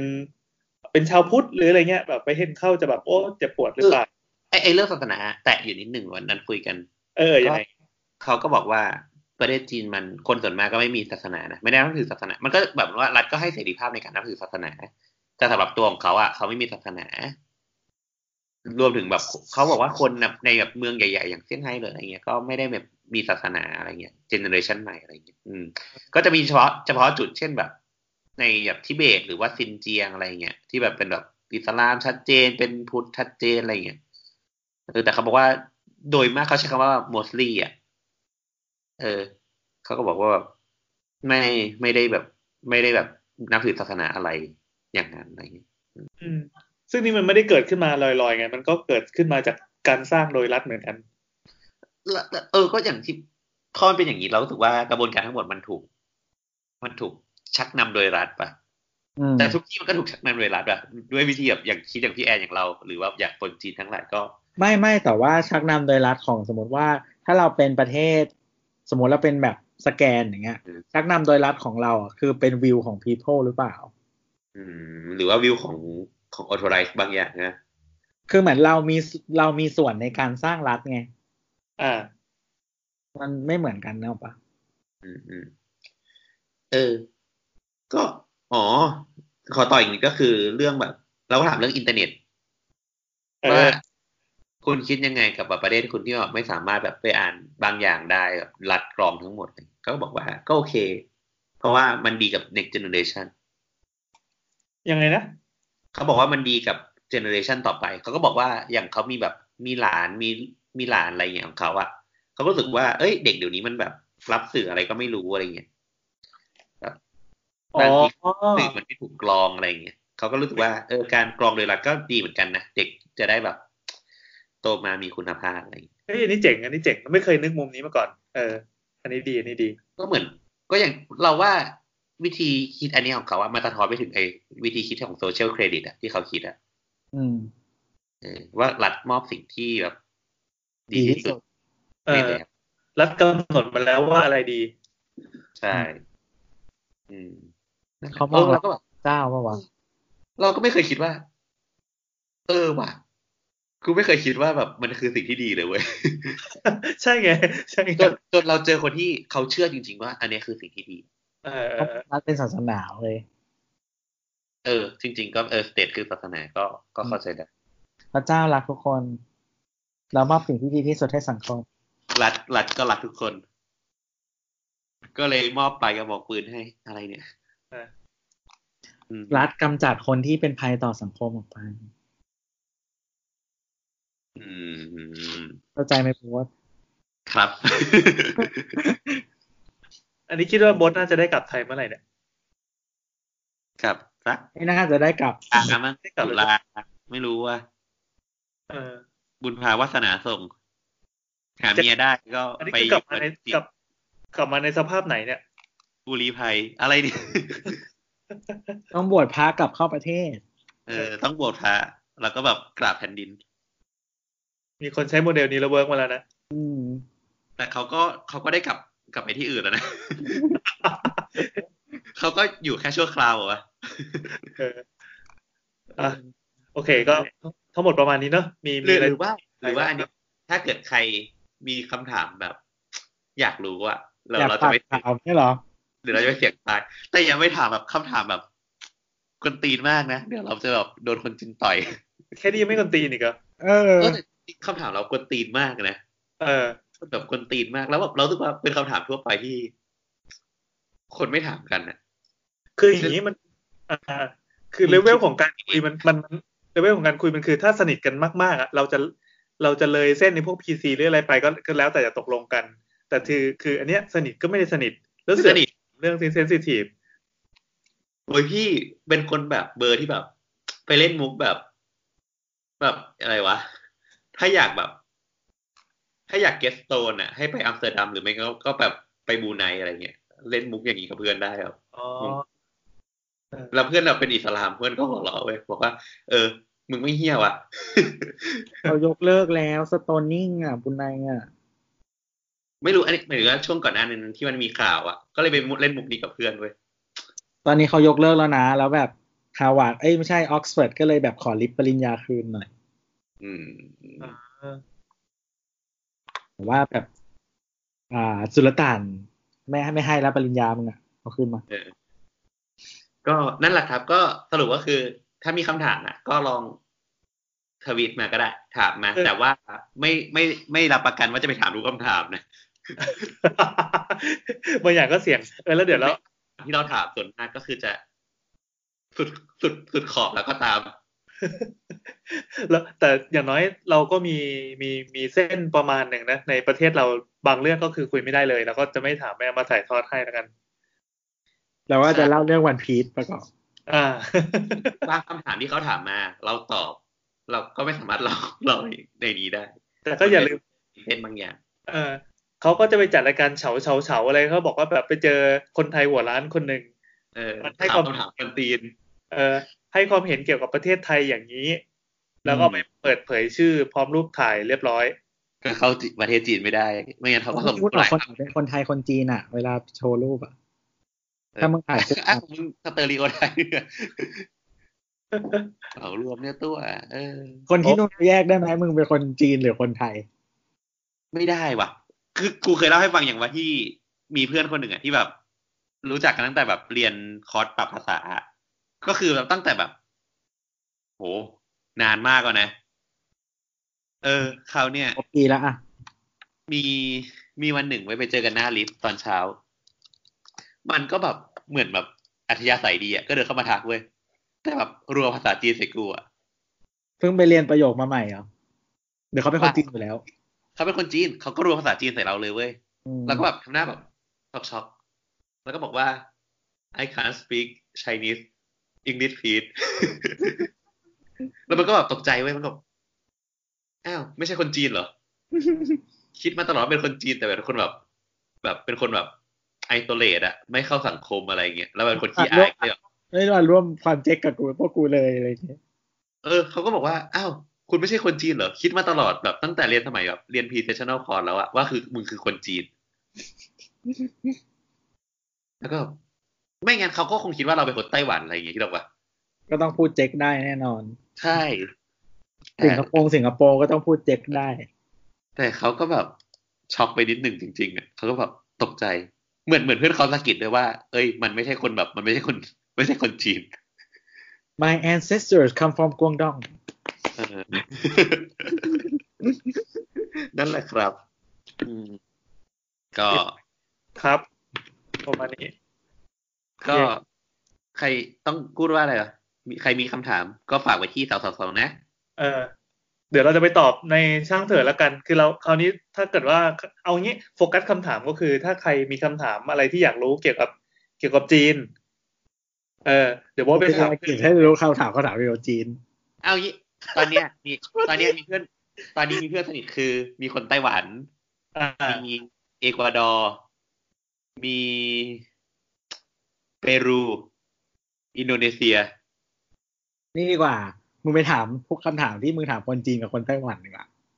เฮ้ย ธรรมดา กูถามคนไต้หวันบ่อยเขาถามอย่างเงี้ย นั่นแหละ เอาแล้วเอาคำตอบคนไต้หวันมาเล่า แต่แต่เราถามว่าเออ อย่างเงี้ย ก็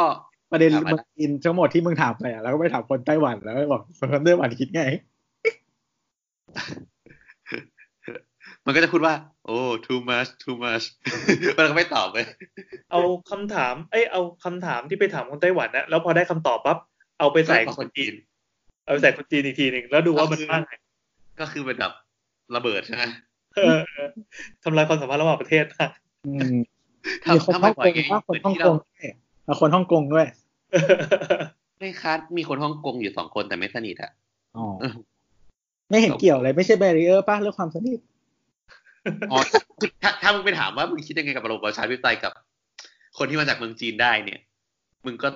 ไม่ต้องมีแบบ ไม่ต้องมีขอบเขตแล้วนะถูคืกอก็ก็มึงถามมาแล้วอะมึงจะมีแบรีเออร์อะไรอะคนฮ่องกงเขาคงไม่กล้าต่อยมึงหรอกถ้าคนจีนไม่ต่อยอะ หรือหรือว่าแบบมึงสามารถไปเล่นมุกแบบเหยียดศาสนากับคนอิสลามได้ก็ไม่เป็นไรแล้วนะอืมวันสมพกโหดขึ้นเรื่อยๆเลยโว้ยเอาโอเค โอเคครับ ครับสำหรับวันนี้ก็เท่านี้ก่อนแล้วกันอาจจะเป็นสวัสดีครับอีพีเรื่อยเปื่อยนะคุยเล่นๆของเรายาวชิบหาย ยาวชิบหายเลยเฮ้ยชั่วโมงครึ่งเลยเหรอวะเนี่ยสองชั่วโมงแล้วชั่วโมงแล้วโอ้ไม่ไม่รวมอินโทรเออเออเออเอออะโอเค แค่นี้แหละ สวัสดี ครับ